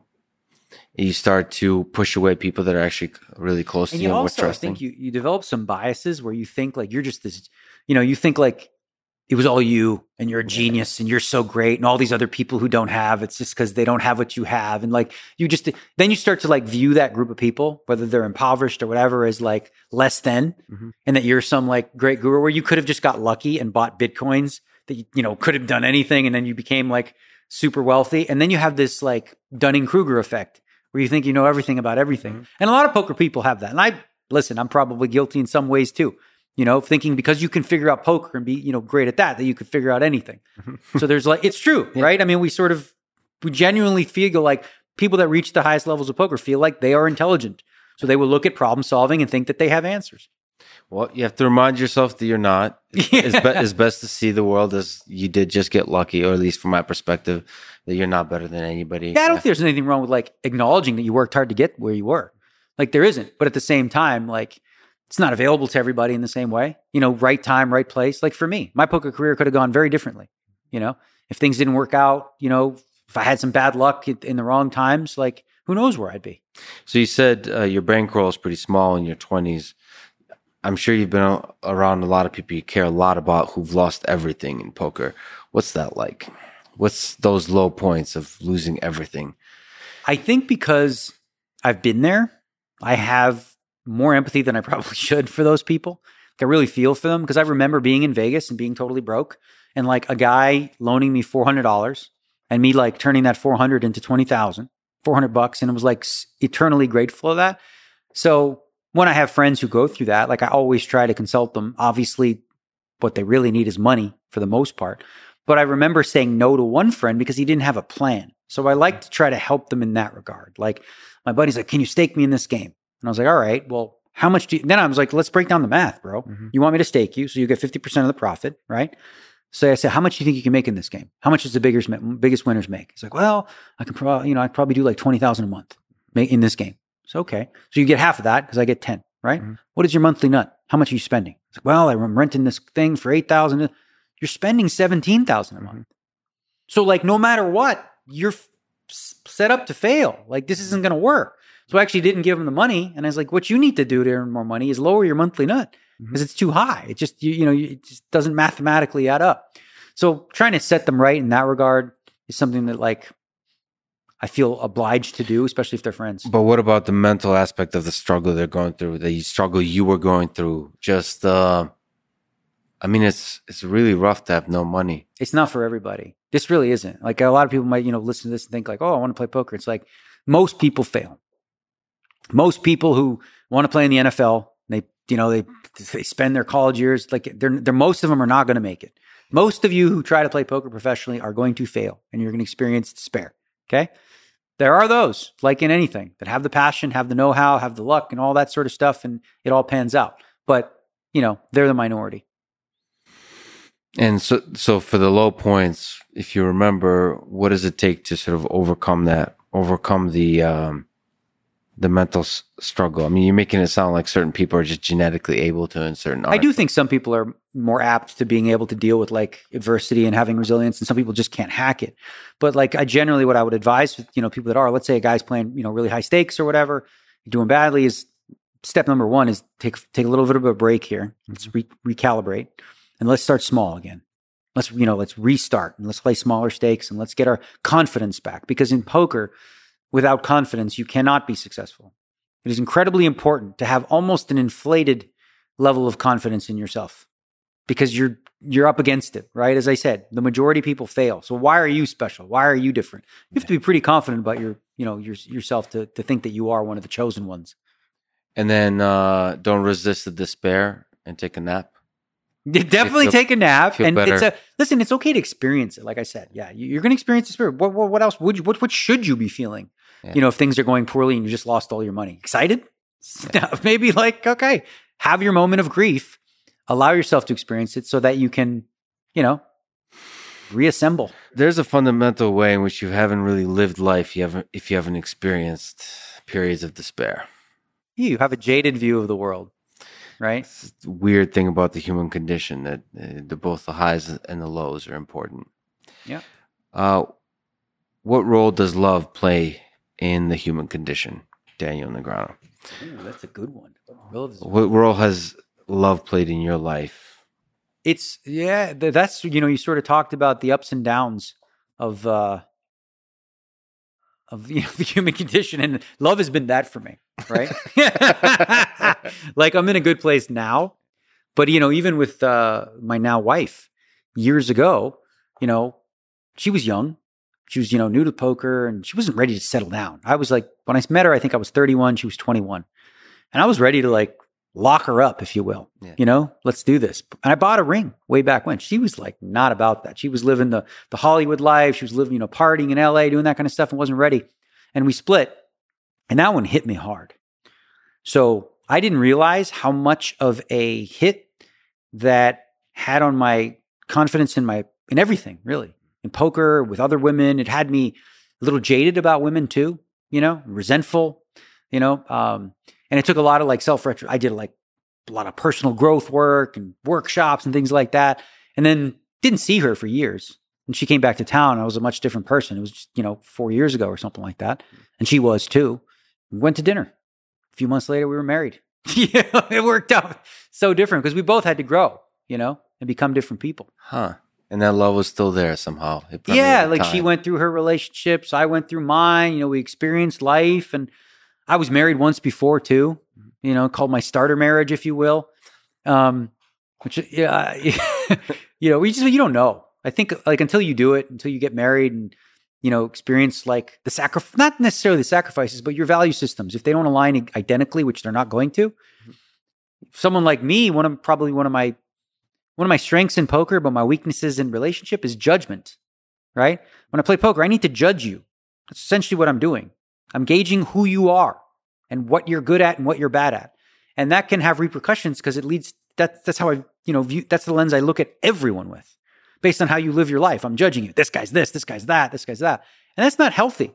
So you have to shut that off. You have to learn to, like- relationships. And the thing I finally realized what love is, frankly, for me, with her, is no judgment. Right? Yeah, acceptance. She's so like, yeah. So I have my way of being, right? If she wants to have cereal for dinner, babe, that's the best decision for her. I Yeah. I was living in a framework of better and worse. Yeah. The way that I do things is better and yours is worse. Do things more like I do. Mm-hmm. That's that's a recipe for disaster. True acceptance and true love is accepting someone like exactly as they are. You know, if she wants to do something different, I'm going to support her.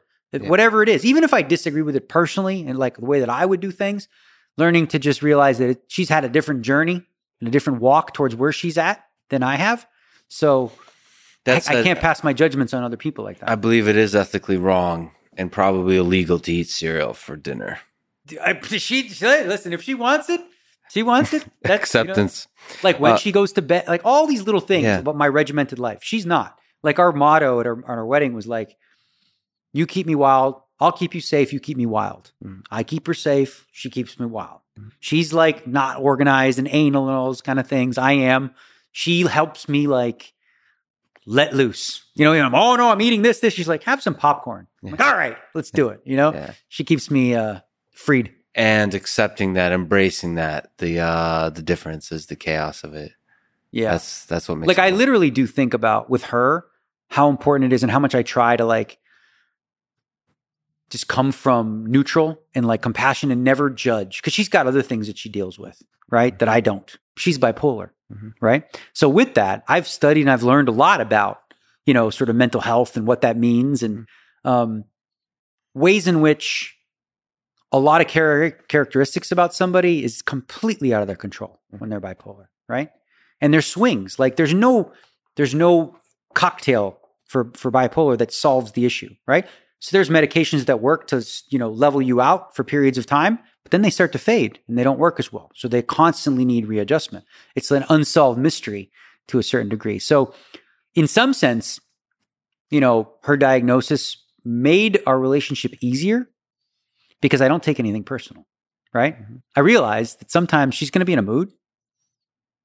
And so, you know, I mean, she's so good about communicating it though. She tells me some morning she'll be like, bad mood, trying to get out of it, babe. I'm like, okay.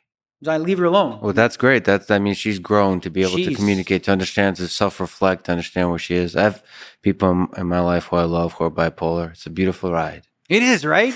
Yeah, it's yeah. It's the highs and the lows are mm-hmm. like are, are, there. So, but yeah, like because I like I feel like a protector, and for me, I just want to be a rock, right? Yeah. And that's part of the whole cereal thing. If she wants to eat cereal, don't make her wrong for anything she wants to do. What have you learned from life from the song "The Gambler" by Kenny Rogers? You got to know when to hold them, know when to fold them, know when to walk away, know when to run. Uh, you never count your money when you're sitting at the table. There'll be plenty of time for counting when the dealing's done. Is that? Do you live by those words? Uh, the, uh, the, first part of it for sure. Do what do they even mean? Because you got to know when to hold. No, so basically, it's like all right, you know, in life, like you know, let's say let's let's use a whatever the market for example. Mm-hmm. You bought a stock, right, or you bought Bitcoin, and you're like, it's gonna go to the moon, right? It's like okay, well, maybe things have changed new scenario, new circumstances, new situation. Are you going down with the ship? Right? Or are you going to lay the hand down? Are you going to fold it? Whether it's a relationship, you know, you're, you're, you're with this woman, you're like, all right, I think it's time to fold this one. I think, you know, I, I don't think that we're going to be able to make this, this, this hand work right now. When to fold them and when to run.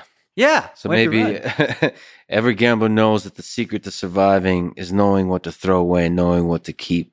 Because every hand's a winner and every hand's a loser. That's like a stoic philosophy. And the best that you can hope for is to die in your sleep. Every hand's a winner and every hand's a loser. What does that mean? I like that one. I like, for me, that's like the difference between victim and responsible, like the way that I think about it, right? You can be a victim to circumstance or you can be responsible for everything in your life, right? So an event happens, the event itself is neither good or bad until you assign it value, right? So like an event happens and can be traumatic, it can be, you know, painful, but you know, how you respond to it is ultimately going to be up to you. Like you actually do have a choice. And that's the thing you can control.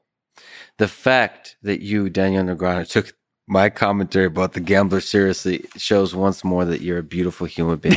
thank, thank you, so, thank you so much for being who you are, for inspiring millions of people about poker, about how to live life, and thank you for giving me your valuable time today. This is amazing. Thank you for fun, talking. Man. It was great to have the conversation. Thanks for listening to this conversation with Daniel Negreanu. To support this podcast, please check out our sponsors in the description. And now, let me leave you with some words from Doyle Brunson Poker is war.